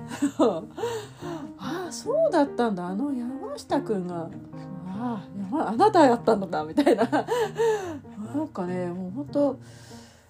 もういろんなそのねその何十年後しかのその気づきがもう本当その峰登 CM を通じてたくさんあって。いやーなんかなんか CM 奥深いね。いや本当ねその懐かしい CM をねこう見てるだけで、まあ、その時々のね時代のこともなんかその自分のね思い出思い出とかもなんか思い出せるし あとはなんかその昔そのやってた CM ってなんかえーと、あこのなんかなんだろうイメージソングとかその CM の曲とかさなんかあこんな曲あったよねみたいなのがものすごいそうたくさんそのねストックがねできたんですよ そのおかげで。あなんかそうこの歌すごい良かったよなってその思い出せた曲がすごいたくさんあって。でねあのそうねそのまあねそそれからかける曲もなんかその中の一曲なんだけどなんかさそのあのねそうシャザムでねそう私そうシャザムをものすごい使っててでその CM 曲でなんか下にさ大体この「ソングバイユーミン」とかさなんか出てたじゃないですかその昔は。あの CM のさなんかやっぱ CM ソングっていうのがそのタイアップでさタイアップ CM でさ売れる時代っていうのがあってでそれよりちょっと前ってあんまりねその CM の曲の名前が出てこなかったりとかするんだけどなんかそういうのをそうシャザムを使ってそうそうそうここでシャザムですよシャザムを使ってああのこうやってあの出してあの聞かせてあげるとこれですよって教えてくれたりとかいやなんかそれでね見つかった曲がね本当たくさんあって。いや本当。ありがたいですね。やっぱりこう技術はねこう テクノロジーの進歩でこういうねあの懐かしいその思い出の曲にもこう出会ねまた再会はできたっていうのがね本当。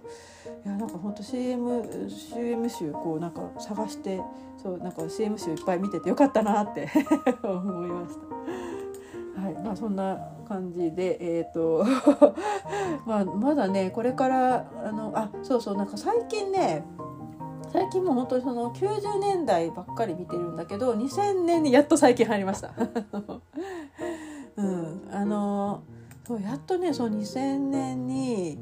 あの2000年代にもなってくるともうなんか割とそうごちゃごちゃしてきてるっていうか まあなんか自分の記憶にある CM がすごく多いのでなんか、まあ、峰昇をねその2000年代でね探すのはちょっと難しいなって自分の記憶もあるしあの記憶もあるけどあのなかなかねそのなんかやっぱり見つかりにくいというかなんか多分まあ俳優の仕事をねきっといや忙しくて あまり CM の仕事がないのかなって気もするんだけど多分なんかその CG とかをさなんかやれたら対応したりあとはなんか別なそのほらまあといろんなそのねなんかあのほらいわゆる TK あのファミリーとかさあの辺のさ台頭とかもあってさなんかそうなんかあの CM とさ CM ソングとかさなんかそういうなんか CM の傾向が変わってきちゃってあんまり峰昇を必要としない CM がむしろこう増えてしまったのかなっていうのをちょっとまあそういう寂しさも多少ちょっと感じたりもしつつまあそれでもほら一応もしかしたらあるかもっていうことで今もずっとあの探してます。そうなんかこれそうだから聞いてる人でもしなんかあこの CM なんか見つけたんだけど知らないって教えてくれる人がいたら本当嬉しいです。あのぜひあの情報あのいつでもいいので どんな形でもいいので、えお寄せください。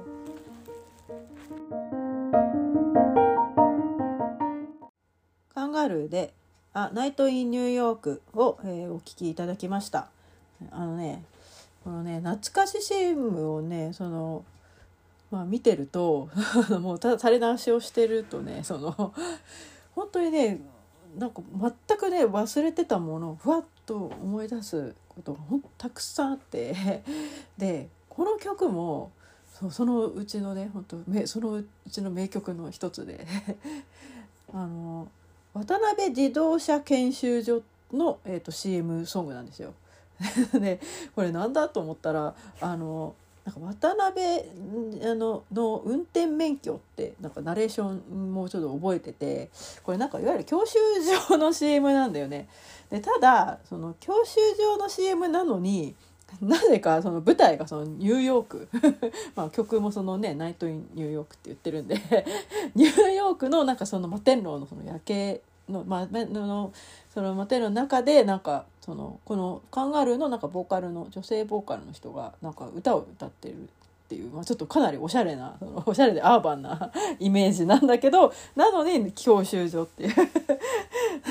なんか全国展開してる教習所であのそのなんか CM のやつ見たらそのであのなんか各各地のやつ見たらなんか東京仙台大阪とかなんか。あそうそう東京でねそうだから多分見てるんだよねきっとねそのうん、だから私その関西ローカルの CM 集でこれを見つけてあなんか覚えてると思ったらそのまあ東京にでもやってたなっていう。ただそのねなんか なんでのニューヨークのそう ナイト・イン・ニューヨークとそう教習所なんだろうっていう。なんかその組み合わせがさものすごいギャップが大きすぎて。なんだろうっていう。やっぱりその多分この時代的にきっとねその車乗れたらめちゃかっこいいぜっていう。どうなんだろう。まあでもなんかその CM の中にはそのまあなんか摩天楼をその背景になんかその車のねそのテールランライトがこう このテールランプがこうたくさんこう の光ってるみたいなそういうそのカットも入っててまあなんかこういう風に走れたらかっこいいだろうなっていう流れでのその教習所 なんだろうと思うけどただね本当その教習所 CM なのになんかこんなねなんかフュージョンゴリゴリのさあのなんか曲でいいんだろうかって思うんだけどだから何でもありだったんだろうねその企画とこれを企画した本当こう広告大臣の人は本当すげえと思うよ。うん。はあなるほど。うんそうそう。であのまあなんかねでそうこの曲も本当すごい久しぶりに聴いてなんかね考えるちょっと知らないバンドだったんだけどなんかどうやらなんか和製シャカタクと呼ばれている。なんかすごくなんかそのシャカタクってあのねフュージョン有名なフュージョンバンド。の、まあ、和製だあの日本版っていう くらいなんかそうあのものすごいなんかこうテクニックの持った フュージョンのなんか、えーと、グループらしくて。でもなんかさフュージョンなんだけどさすごいあのなんかキャッチーだよね、うん、ボーカルがねすごくキャッチーで。なんかさシティ・ポップほら今めちゃめちゃ流行ってんじゃん世界的に。だからなんかそれにも通じるというか。今今のこの時代にもそうやっとだから時代がそのカンガルーは追いついたんですよ。なんか当てつけだけど。そうでそれでえっ、とそう実はねそう別にもう本当はね、まあ、これもかけたくもうこの「ナイト・ニューヨーク」もかけたくてかけたんだけどこれのね候補ってもう一曲あって本当かけたかったやつがそうそれがねあの高坂みゆきの「ニュアンスしましょう」っていう、えーと、これねカネボウのなんかそのえーと、なんかなんかそのキャンペーンその春とか秋とかにほらキャンペーンやるじゃん。あの 化粧品メーカーって。だからそれのなんかキャンペーンソングみたいなのでニュアンスしましょうっていうのがあって。で本人も出てたのかな CM に。そうこれもねその CM 流れた途端に「わあ知ってる知ってる」みたいな感じで。でその。えーと、YouTube でさその昔の夜ヒットかなんかで歌ったやつのなんか本人歌唱の映像を見たんだけどなんかうわうわっていうとか小坂美樹めちゃ可愛いっていう。今と全然変わらないんだよね。なんか昔と今本当変わらなくてで最近ごく最近2010年代ぐらいでなんかのその歌謡ショーかなんかで歌った曲あの歌歌った時のバージョン見たんだけどもう本当全く変わらなくてマジ本当小坂みゆき美魔女っていう。マジもう魔女だよ本当。いやなんかその歌もねその全然本当相変わらずうまいしあなんかこんなね女優さんでこんだけねこの歌唱力で表現力ね歌出してるってすごいなっていう。うん。いやなんかちょっとあの改めてその再評価というかね高坂美樹再評価で もうできたんだけど。なんでそのニュアンスしましょうがねそうなんかねこの曲の中にと あの追加ができ利用できませんって言われちゃってそれで ちょっと今回入れられなかったんだけどあなんかね曲のそう作曲陣もすごくてなんか作詞がエポエポで、えー、作曲が大貫妙子かな、うん、いやもうなんか本当最強の夫人じゃんっていう。80年代最強のシティポップのね夫人じゃんっていう。だこれもだからシティポップに入るのかね？なんか。そのうちねそうかけたいと思うんだけどなんかたまにこうやって利用不可のそう曲もあったりするんでその都度あの選曲を変えてるんですけど、ね、あのよかったらちょっと皆さんもあのちょっと,、えーと、サブサブスクにはありますそうそう坂めゆきの曲ねサブスクにちゃんとありました。っていうかこのカンガルーもねあるのは素晴らしいんだけど そう探してみるもんだなっていう感じなんだけどそう皆さんもねあの本当あなんか CM この CM なんか覚えてるっていうその CM 資料をたくさん見て あこの CM の CM ソング知ってる？懐かしいみたいなのをちょっといっぱい探してそう発掘してみたらいかがでしょうか。はい、えーと、カンガルーで「 Night in New York」でした。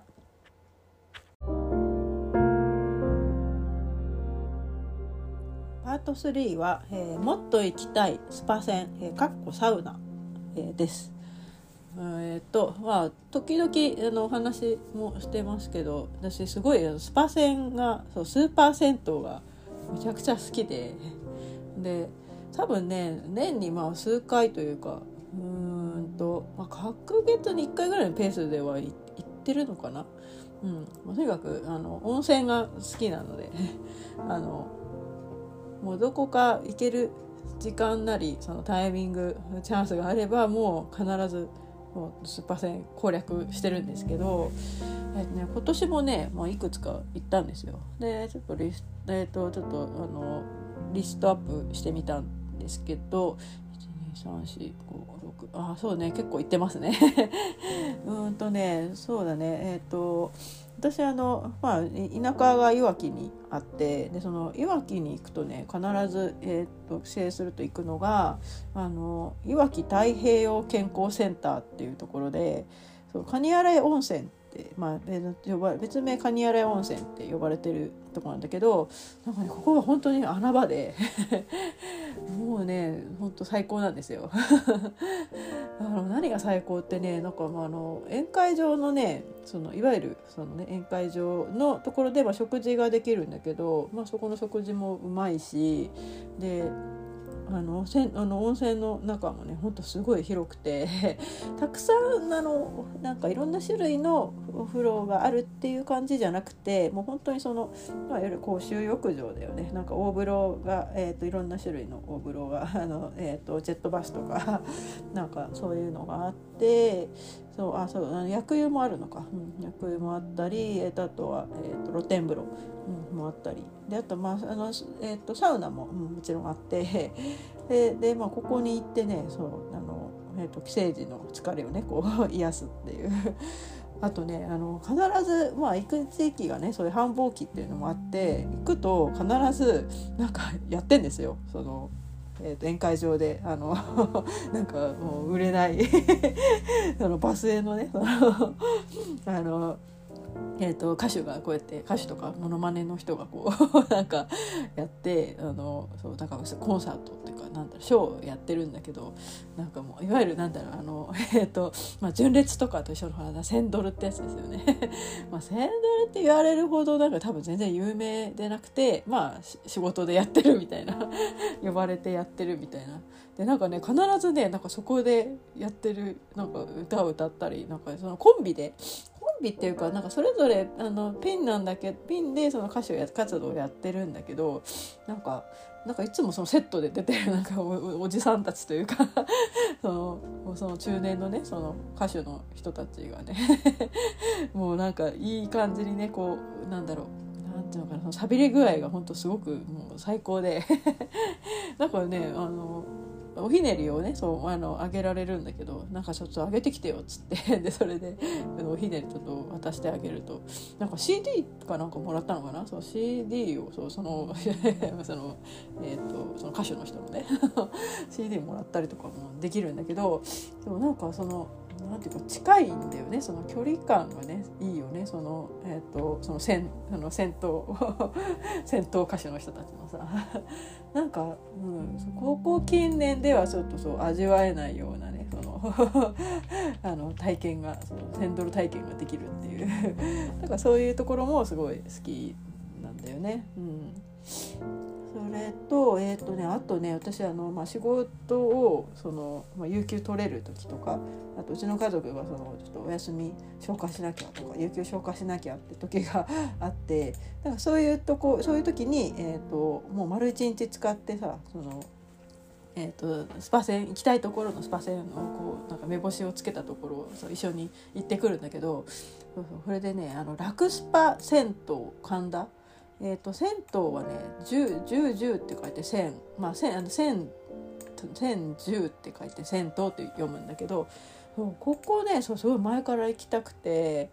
それで神田でしょってじゃあ秋葉近いじゃんって思ったらなんか秋葉よりも本当にその神田寄りの場所にあって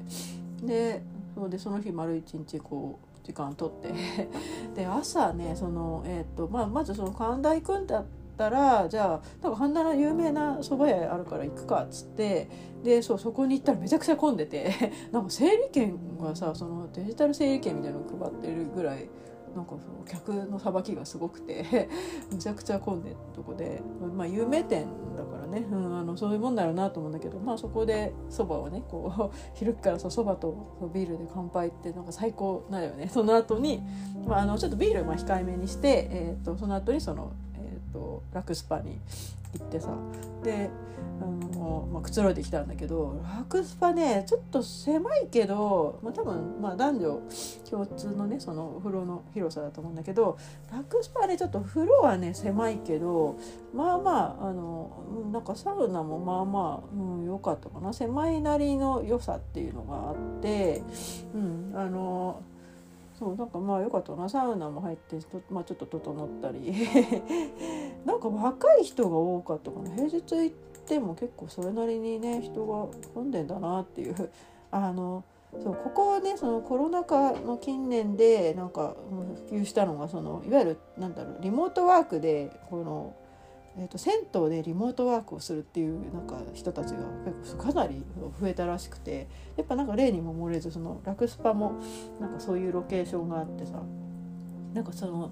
えーと、ワーケーションワーケーションっていうの？その ワークスペースがその中にあったりとかしてでそこで働いてる人もいるしであとあのそうラクスパねあの漫画のねコーナーがすごい超充実してた。なんかほぼ満喫だよね。そう満喫になんか銭湯がついてるぐらいの感じ。だから満喫の方があのべあのメインかもしれない。で私そこでさもうめちゃくちゃくつろいで、うん、あのなんかチェーンソーマンをそう前巻 やっと読んで。そうチェーンソーマンすごい好き。まあなんかあの漫画でそのスーパー戦でそう漫画チェーンソーマン読み始めたんだけどなんか最初全然なんか私退屈で ちょっとこれがすごく面白いのかみたいな感じで読んでたらあのなんかマキマさんが急になんかいきなり能力を出してくるじゃん自分の あれがなんかちょっとびっくりして 唐突すぎてびっくりしてなんかそこら辺からもういきなり面白くなったなと思って。でまあもちろん今やってるアニメももう追っかけてるんだけどいやなんかそれであとその、えー、と第2部か。その今ジャンプラでやってる第2部も連載追っかけてるけどいやなんかそうスパサンで、まあ、とりあえず全部読んだるっつって で読んで。なんかあの単行本買うほどじゃないんだよね。何回も読み返したいっていう作品では私の中ではないかなっていう。絵がねあまり好みじゃないのもあるんだけど。まあでもあの第2部のね絵は本当なんかすごく洗練なんか一部よりもなんか洗練されてるなって感じで私は割とあの好みなんだけどね。あの うんなんかあの朝ちゃんとかすごいなんか可愛く 描いてていいなって感じで見てるんだ読んでんだけどまあなんかそんな感じでこのね満喫ほぼ満喫のラクスパもねなんかすごく良かったです。であとはえっ、ー、とねゴールデンウィークに行ったのかな？なんかあのえっ、ー、とアリのみコースっていう、えー、のなんかそのアスレチックがあるんですよあの柏の方に。でその柏のそのアリのみ行った後にじゃあちょっとうちの家族たち一族で行った帰りに寄ったのが、えーと、天然温泉満天の湯っていうところでそうここ前からそううちの母がそう一緒に行こう行こうって言われてて そうなんかやっとじゃあ行けるってなってでそれで一緒に行っていやここもねすごい、うん、よかったな。あのあそうそうなんかもうほぼねあの、まあ、観光地って感じじゃなくてもうほんと地元民のなんかスパ船みたいな雰囲気ででまあ温泉もなんかいろいろあってよかったんだけどあの私ちょっとびっくりしたのがそのサウナ入って なんかねもう初めてそうこれまでそうサウナブームの前からサウナ入ってあこれもう234年ぐらいになるけどサウナ歴4年で初めてちょっと見たんだけどあのそこのねその地元民のおば様そのマダム勢がさなんか結構団体で団体っつってもその34人の45人ぐらいのグループなんだけどがなんかザラザラザラザラ入ってベラベラベラくっちゃべりながら入ってきてでその喋りながらなんか手に持ってんのね。であの何持ってるかっつったら砂時計？そう砂時計と,、えーと、あとなんかその自分の専用のそのマットサウナマットとかなんかなんかいろんなアイテムをこう持ち込んできて。私初めて見た。あの砂時計はちょっと初めてだったな。自分のねマイ砂時計をみんなそれぞれ持ってでこうやってコタンとこうひっくり返して。まあ要するにおおよそさ3分とか入って大体砂時計ってね3分間ぐらいだよあれ。ででそれをこうやって自分で入ってこうこうやってひっくり返してでそうやって言ってたり入ったりってもうもう本当にちょっとせせこましいんだけど なんかねそう落ち着きがなくて ちょっと初めてそのなんだろう砂時計勢をちょっと初めて目にしたのでちょっとかなりなんかちょっとビビって。いやなんかやっぱすごいね。ガチ勢はすごいね。サウナガチ勢。あの本当のその年季入った昔からのそのサウナーのね。サウナーって言葉がない頃からずっとサウナ入ってるようなあのもうそうマザム勢は本当マジマジすごいです。そうで、まあ、もっとゆっくりしたかったんだけどねそのなんかうちの父がそう一緒に行ってすごいもうなんかせっかちでうちの父がもうあのもう早く帰るぞっつってなんかもうちょっとねもうワンセットぐらいサウナやろうと思ったのになんかもうすぐ帰るって言うからなんか呼び出されちゃって。でうちの家族はもうそんなのつゆ知らずでなんか サウナの方の中でなんか迷子になってて 迷子になってるとかいやあのなんか見当たらないっつってなんかみんなもう帰る準備してんのにうちの家族だけなんかサウナでちょっと入り入り浸ってなんか一番最後になんか遅れてきてたけど。そうややっぱりねそうサウナとかのスパ船はも本当にあのなんだろう精神的そのね時間な物理的その時間に本当にその余裕の持ってこうね行きたいよね。なんかねなんかもうあの、まあ、同行者のね同行者のペースでこう行くのはやっぱり良くないよね。なんだろうなんかあのうん、やっぱり自分のペースでこうお風呂って入りたいなっていつも思ってます。はい。でそれで、えーと、そう夏頃に行ったのが、えーと、泉天空の湯有明ガーデン。そうこれはねこれものすごい良かった。あのそう有明ガーデンがねその前から行きたいなと思って割とそのねうちからも車で行ける、ね、範囲だし。であの行ってみるかと思って。でそれで行った休日に行ったんだよね。でそしたらねそうもうほんとすごい綺麗でなんか最近そうでオープンしたばっかりのやっぱスパだったんでなんかどっちかっていうとやっぱり女性若い女性向けみたいな、うん、感じのなんか内装でさほんとめちゃくちゃ綺麗。で温泉も綺麗だし。でもう、まあ、サウナやっぱり女性がめちゃめちゃいて。あのあそうそうあのねえっ、とあそうだそうだ。ここもねサウナもすごいまあまあ良くて行ったんだけどあのねあそうだ。あのね泉天空の湯はね確か女性用サウナなかった。あそうだった。確かねなかったはず。今調べて。そうだね。確かね。なんかそうとあドドライサあドライサウナはあったわ。そうそうそう。なんかねドライサウナっていうかなんて言うんだろう。えっ、ー、となんだっけあのほら塩でさ あの塩をさこうやってあのそう塩サウナか。あのスチーム塩サウナがそうああるんですよ。そう。うん。ああはいはいはい。えっ、ー、とねドライサウナね。あ分かった。えっ、ー、とね私がちょうど行ったタイミングではあのドライサウナはなくて、えー、と8月にあのねえっ、とねそうそうそう。8月22日から工事して11月末までって言ってるからあなんだ12月1日からなんか朝5時からオープンって書いてあるぞ。おい。おいおいおい。そうなんかねそうスチーム塩サウナしかなくってなんだこれなんだとかって思ったんだけどそうついにそうできたんだ。うわいいな。そう行きたい。また行きたいなここ。あでそれでねえっ、ー、とそうここねあの泉天空の湯ね女性専用休憩所っていうところがあってなんかマーメイドリビングって言うんだけどなんかちょっといい感じのクッションにこうカーテンの仕切りがこうあってなんかそこでなんかワーケーションやってる人もいるしあのなんか女子同士の友達でさ同士でさなんかこうやってあの ガールズトークしながらさこうやってくつろいでる子たちとかいてなんかめちゃくちゃ良かったそうここはね本当すごい良かったね。なんかさここその有明大連さなんかあの江東区民とかこの都民なんか中央区の一部はお台場市民って言ってるけどなんかそのとなんかそういう優待があるんだねその区民のね。羨ましい。住みてえ。っていうかそれいいな。なんか割引で行けんのここ行けんのめちゃくちゃいいな。なんかねそういうとこなかなかないからね。よしじゃあここはまたその泉天空の湯はちょっとまた行ってみるっていう。ことでちょっとチェックしとこう。はい、えーと、それとまあ大体なんかレギュラーでほぼレギュラーというかなんかチケットをねその、えーと、私が入ってるそのあのクーレとあれだ自動車保険のなんかその、えーと、優待でなんかそのいわゆる VIP 優待みたいなのでなんかチケットがさクーポンで安く買えたりとかするんですよそういうスパとかああいう遊園地とかの。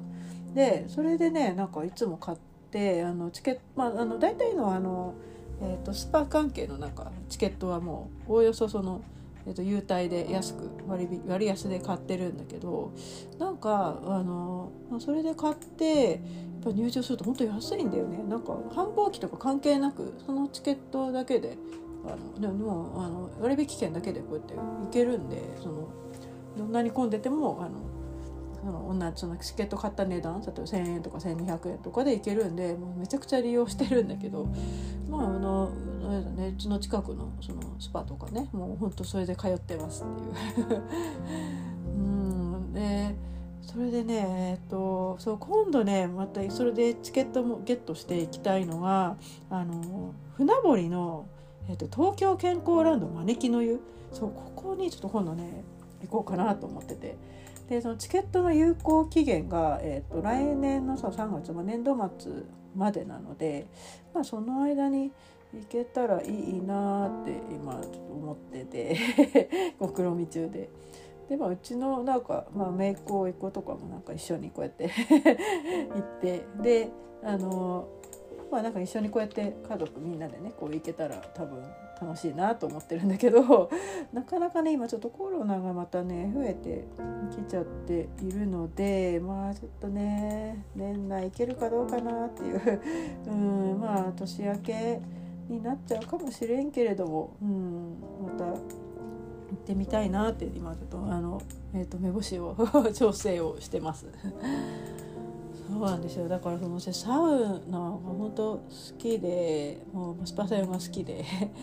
まあサウナはなんか本当ねあのそのまあ男性の方が本当めちゃくちゃ混んでるっていうの家族からの話で。なんかあのなんだろう、うん、男性よりも女性の方がまあなんかあの空いてるんだと思うけどでもそれでもねやっぱり結構ここ最近はねあのここ最近はねほんと女性もすごい混んでると思うなんかあのなんだろうやっぱりなんかみんなにわかで にわかの人がやっぱ多いよね。うん、にわかでこうやってあのそうサウナを利用してるっていう。大体もうなんか10分以上みんないないんだよね。大体5分ぐらいとかね。なんか5分ぐらいいてもわーって言ってなんか出てっちゃう子が結構多いけどもうんあのなんだろうなんかあのそのなんかあんまりねなんかそのえっ、ー、とこあの混みすぎてるとねもうちょっとあもう私なんかもうほんとごめん出ちゃうっつって もうごめん無理っつって出ちゃうんだけどなんか、うん、やっぱりそうなんかなるべくね少ないこの時間帯で楽しみたいなっていうので こう狙ってこうやって入っていくんだけど。ああそうそう。で前にねあの、えっと、すごい狭いとこの部屋のねサウナそうに入った時なんかそう親子連れでなんか小さい小学校中学年ぐらいなんか小34か小5ぐらいの女の子がそママと一緒に入ってきて「あ大丈夫なの?」って言われて「でも大丈夫サウナ入ってみたいから入る」っつって「ママと入る」とかって言ってでそうずっと様子見てたんだけど「うー暑い」って言って「暑いよ暑いよ」ってなんかさやっぱり子供ってすごいあのなんだろうピュアというか 純粋だよね。なんか普通さ大人がさもうサウナ入って「暑い」とかなんて言わないじゃん。でも子供はそう「暑い暑いいや暑いよ」ってなんかこう素直にさ感想を述べててさなんかあすごいいいなと思って「もうじゃあもう上がろうか?」って言って「うん」ってで一緒に上がって帰ってったけど なんかすごい可愛かったな。あの我慢大会というかさ。なんか我慢大会みたいでなんかすごい可愛かったな。なんだろうなんかねああやってさ親子で入れたらねいいよね本当 ねいいのなんかそういう親子でさなんかねこうやってうちじゃ母親は多分入らないね。一緒にこうやってねスパ船はこう家族連れでこうやって一緒に行ったりはするけれどもいやちょっとさすがにそう、うん、あれはサウナは多分うちの親は入らない。うん。そうだね。なんかだからまあななんだろうやっぱ一人でねなんか基本楽しむことが多いんだけど一人になる時間っていうのをねその毎回こうやってなんやかんやでこう工面して作って そう言ってるんだけどなんか本当はねそう実はそう、まあ、これは来年度の目標としていることってことなんだけど、えー、と女性専用サウナに行きたいなと。なんかさ男性用ばっかりじゃんなんかサウナってさ大抵その女性用の女性専用っていうのはあんまりだでもこの空前のサウナブームであのだいぶその増えてるとは思うんだよねその増えてきてると思うんだよね多分。なんか都心の方でもさなんか本当にお一人様専用のさなんかサウナとかもさなんかすごい増えてきてるじゃん。あのだからそういうさチャンスをさちょっとあの、まあ、情報とかもこうやって常にこうチェックして いるんですけどなんかあのそうなかなかねそうだから女性用は気軽にあんまり行けない、うん、のがねちょっと残念なんだけど、うん、そう女性用サウナにやいつかその行きたいなと。そう今ねちょっとそういう目標でいます。なんか必ずそう平日とかにこう時間を作ってそう絶対行ってやるっていう。どうなんだろうね。なんかさ何セットぐらいみんなやるんだろうね。なんかさね中には6セットぐらいほぼね半日ぐらいそこにいてっていう人もねいると思うんだけど。なんだろう私そんないたらもうちょっとね体がから干からびちゃうなっていう。うん。どうなんだろうね。なんかさあのやっぱりさあのまあ、そ男性私なんかも汗かいてとなんか汗かいてこうリフレッシュできればいいって感じで男性はまたちょっと違うのかね。なんか求めてるものが違うのかね。なんか整いたいとかそっちなのかね。なんか私あんまりそのサウナ入ってて整ったみたいなそのね体験ってそうそうないんだけどなんかあのえーとやっぱりその状態がいいっていうかサウナのその状態が状態にもよるかななんかあのあものすごい暑かったりとかあとロウリュがあるとことないところでまたちょっと違いも出てくるんだけどもうロウリュ本当にめちゃくちゃ暑くてねちょっとあの私はあんまり得意じゃないんだけどただなんかロウリュやるとすごい整いがなんか早いというか整いがすごい近い気はするかな。うん、なんかあのまあ、別に整いたくてやってるって感じじゃなくて私はもう本当に汗をうわっと流したくてやってんだけどなんかあのそうなんかどうなんか整いのなんかコツとかさもし あったらちょっと教えてほしいぐらいだけどまあこれもきっと個人差があるのかな。あとあのね私ねあの甘みがね甘みの方が私むしろなんか整いよりも甘みの出具合の方が私ちょっと大事かもしれないもしかしたら。その甘みっていうのは、えーと、なんだろう体にねそのサウナ入って水風呂入った後に出てくる体のなんかその赤いなんかこう文様みたいな のがあるんですよ。それをなんか甘みっていうらしいんだけどなんかそのなんで甘みなのかわからないんだけどネーミングがね由来はわからんんだけどその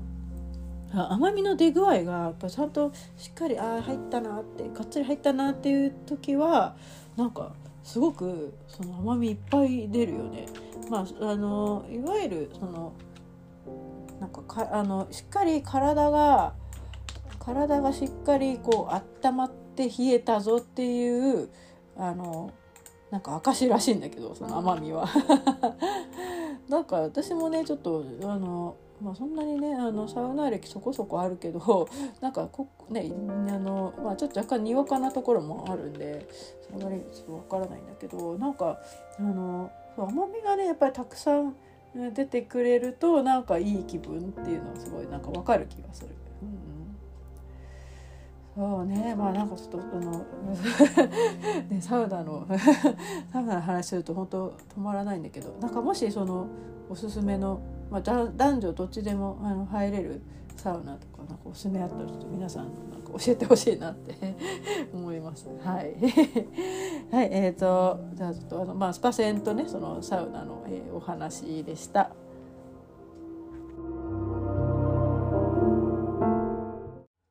森永明美で南半球は夏をお聞きいただきました。えーとね、これもねあの、えーと、ジンジャールートと同じであの Spotify のなんかリリースレーダーになんか紛れ込んでた曲なんだけどもうなんかやっぱりねリリースレーダーすごいね。なんかさ自分が好きそうあんたこれこれ好きそうやろみたいなのをさなんかこう混ぜ込んでくるなんかそのサーチ力ってマジすごいね。本当全く何のねそのアンテナにも引っかかってそうなかったこの人たちがこうやってそうこうやってなんか関連なほら関連アーティストとかでこうやってたどったりもできるけど意外とねこのリリースレーダーでねこう見つけ発覚 発掘した人たちね今年特に多いかな。ってことは多分そのリリースレーダーとかその AI のねきっと AI とかでさあのそうやって生成してるんだと思うんだけどあのだそれなんかその辺のさなんかこの曲好きでしょっていうのをこう選び出すそのテクノロジーっていうのかななんかその AI がものすごい進化してるんだろうねきっとね。でそれでえっ、ー、とそうこの曲ねあなんかいいなと思ってなんだろうあの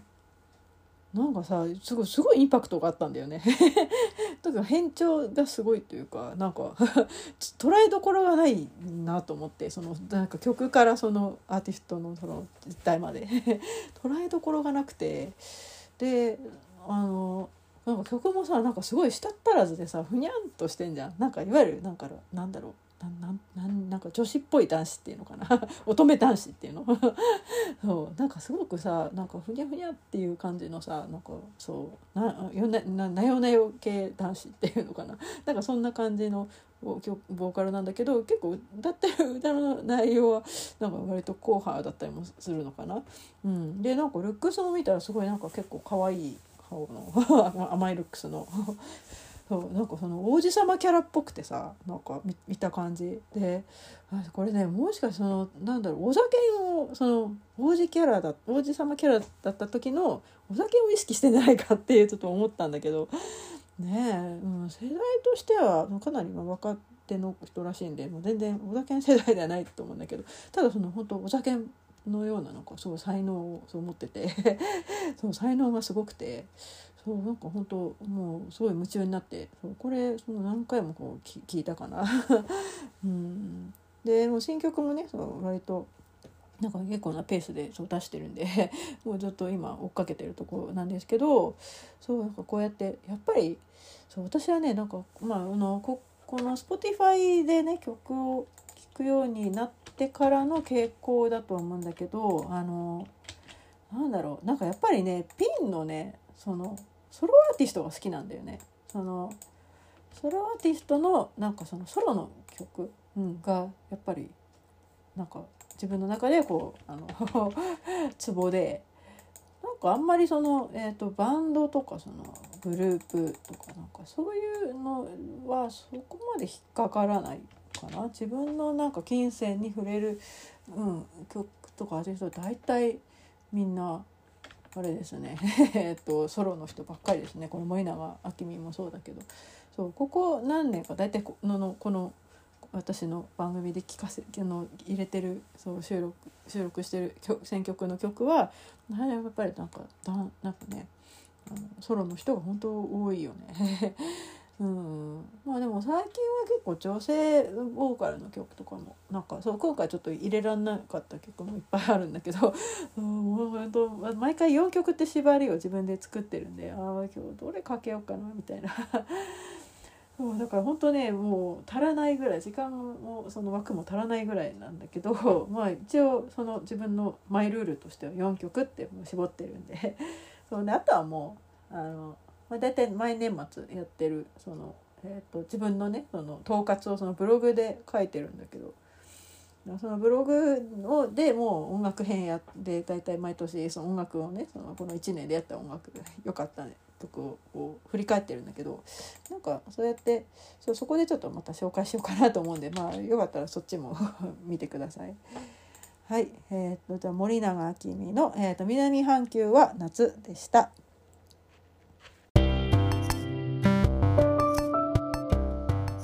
Listen to Me 熱情第22回目エンディングです、えー、お別れの曲は Creepy Nuts ののびしろです、えー、これはねあの、えーと、オープニングでも、えー、話したんだけど、えーとまあ、TBS のあの朝のえー、番組で「ラヴィット!」っていうのがあってでこれで多分初めて聞いたのかななんかあの番組の中でなんかあの、えーと、見取り図っていう、まあ、コンビがいてでその見取り図のリリーが毎回その、えーと、番組の中で、えーと、BGM で使われる曲を当てるっていう なんかそういうの、まあ、ネタがあってでその曲当てのクイズというかそういう予想曲当て予想でなんかその Creepy の曲？ Creepy Nuts ののびしろが流れるって言ってやったら本当にそれで流れて正解だったあの大当たりだったんだけどなんかね多分それで多分きっと初めて聞いたんだと思うんだけどなんか私のちょっとうろ覚えの記憶なのかちょっとはっきりしないんだけどえっ、ー、となんかねお笑いコンテスト番組のなんか BGM でもなんか聞いた記憶があって。なんだろうそのお笑いコンビがさ、まあ、そうやってほら、えーと、コンテストでほら優勝っていうね、まあ、いわゆるサクセスストーリーだよねなんかそれのなんかいわゆるイメージビデオに合わせてなんかこの曲が流れてたような気がするんだけどなんか実際そういうものでは流れてなかったのか流れてたのかちょっとはっきりしてなくて なんか調べてもなんかそういう情報出てこなくてあれ？と思って。なんかねでもねまあそのお笑いのさそのコンビがさなんか自分たちが絶対ビッグになってやるっていうさなんか なかなか売れないけどビッグになってやるぜっていうさなんかそのも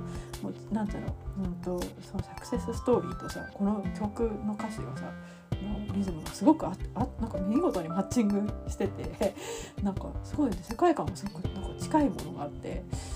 でそこの曲のね歌詞なんだけどまあほんと伸びしろしかないわ俺っていうね。もうなんか散々ねその都会でこう あの都会の波にねそのその飲まれてさでなんかもう夢もこう諦めか もう夢も諦めかけてるような感じなんだけどただなんかそうただくたびれて くたびれてるのはその伸びしろがあるからみたいなね。要するにそのまあただのさそのえっ、ー、と言ってしまえばそのね夢をその捨てきれないこの中年の悪あがきなんだろうけどさ強な強がりとか悪あがきなんだろうけどなんかねすごくねちょっと心がね熱くなったんだよね 私この曲を聴いて。えー、となんかさここもうここ何年かさその歌の歌詞で感動するっていう機会がもうほんととうに減ったんだけどさ なんかメロディーだけをこう追っかけていきたいっていうかなんかあんまりねその曲にかんなんか歌詞に感動するっていうことを本当もう忘れてるぐらいだったと思うんだけどなんかこののびしろをね聞いてねなんかこのなんかこの疾走感っていうのかなこの疾走感も相まってなんかこれねほんと久しぶりにね歌詞が率直にいいなっていう めちゃくちゃいいなっていうふうになんかそう感じたんだよね。えー、ねまあ Creepy Nuts まあなんかいろんな曲あの、えーと、好きななんか結構聴いてるんだけどあのねそうなんかさあの DJ 松永が そうここね最近のほんとつい最近の話題なんだけどねちょっとねやっちまったなっていうややらかしがねそうあのちょっと不適切発言っていうのがなんかあってでちょっと若干炎上したのかな。まあなんかうまく消えたのかちょっと分からんけどそうねなんかさ最近ほら NHK のねなんかさ NHK の「沼ハマ」とかの司会やってんのね。なんかしばらく見てなかったんでこの間なんか久しぶりに見たら なんか出てるっていうか司会やってるみたいな。A マストと一緒にそう なんか司会やっとるっていう。なんかいつの間にかね NHK のお抱え、タレントになってんじゃんみたいな。そうなんかラジオもねそう前にちょっと聞いてた TBS のラジオもすごい良くてなんかまあなんかずっとこうやって見見 見届けているんですけどちょっとねあれはねなんか、うん、ちょっとあの不適切発言はちょっとやっちまったなっていう 感じなんだけどいやなんかまあこれからもねこうこういった曲をねかけるんだからもっとここからねあのねあのもっともっとこうやり返して いってほしいなっていうふうに思って応援しています。だからね NHK のねそのねご抱え抱えっていうかねあの NHK がお気に入りだからさてっきり「紅白」にでも出んのかなと思ったけどまだねあのそうそうあの去年だっけ？あれほらおの、ね、オリンピックのねその、うん、パラリンピックだっけ？あれのね DJ で出てたりとかしてたよね。そうだからいわゆるまあだんだんこう成功者としてはやってると思うんだけどなんだろうこの伸びしろのねこの気持ちをずっと忘れないでほしいなって私としてはちょっとね願ってます。はい、えー、っとまあじゃあ今日のねちょっと感想なんかもお話しするんだけどええ、っとねそうあのすいません私すっかり忘れちゃったんだけど あの、えっと、パート1のえっと、その映画映画の、ね、話であの映画館ねそう実は「ジュラシック・ワールド」見てたわっていう。そう「ジュラシック・ワールド」見てたよ。そう見に行ったよ。そうなんかちょうどさ勤労でさあのやっててさなんか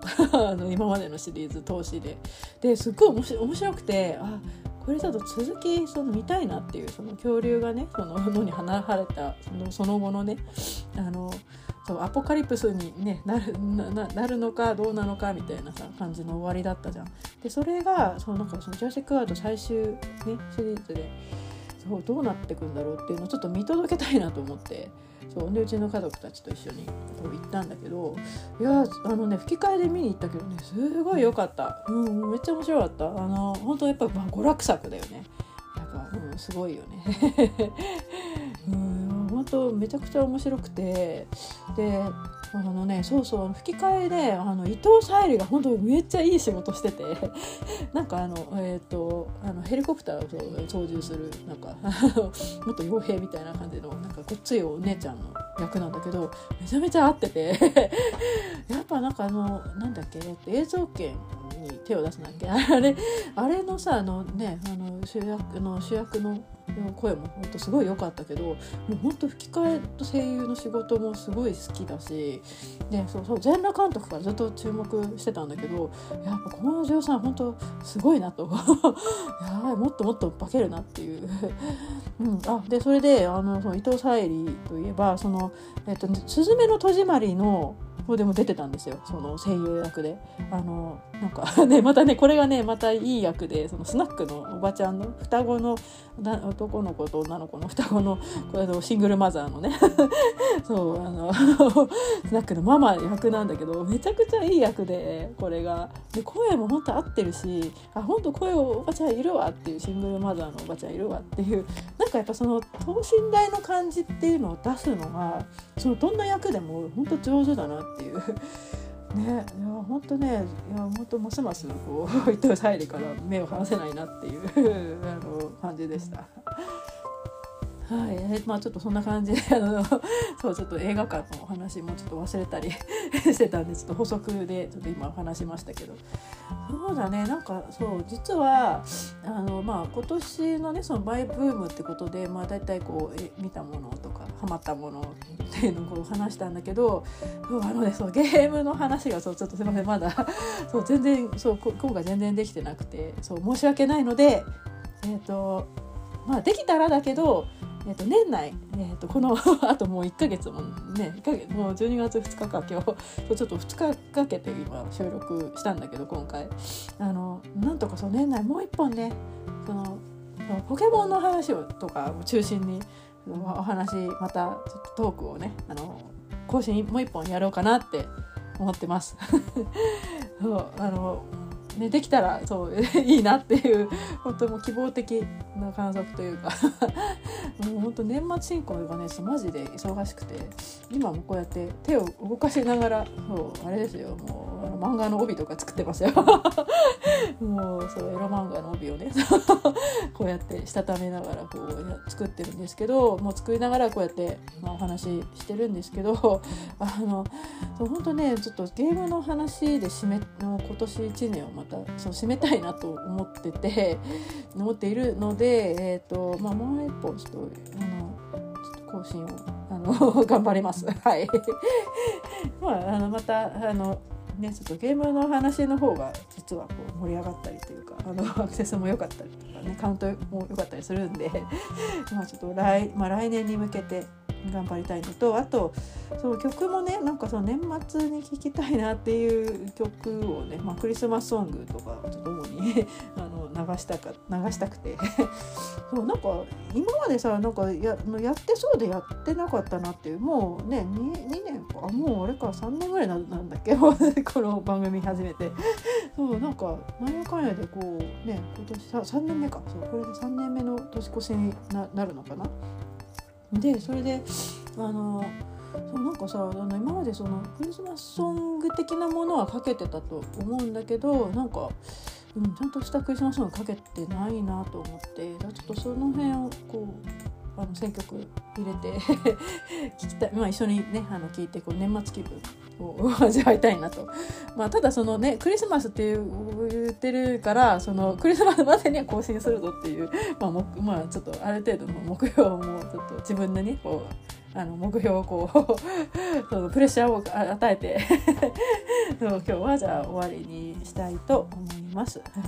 はい、えー、最後まで聞いてくれてありがとうございました。お相手はマクガでした。それではおやすみなさい。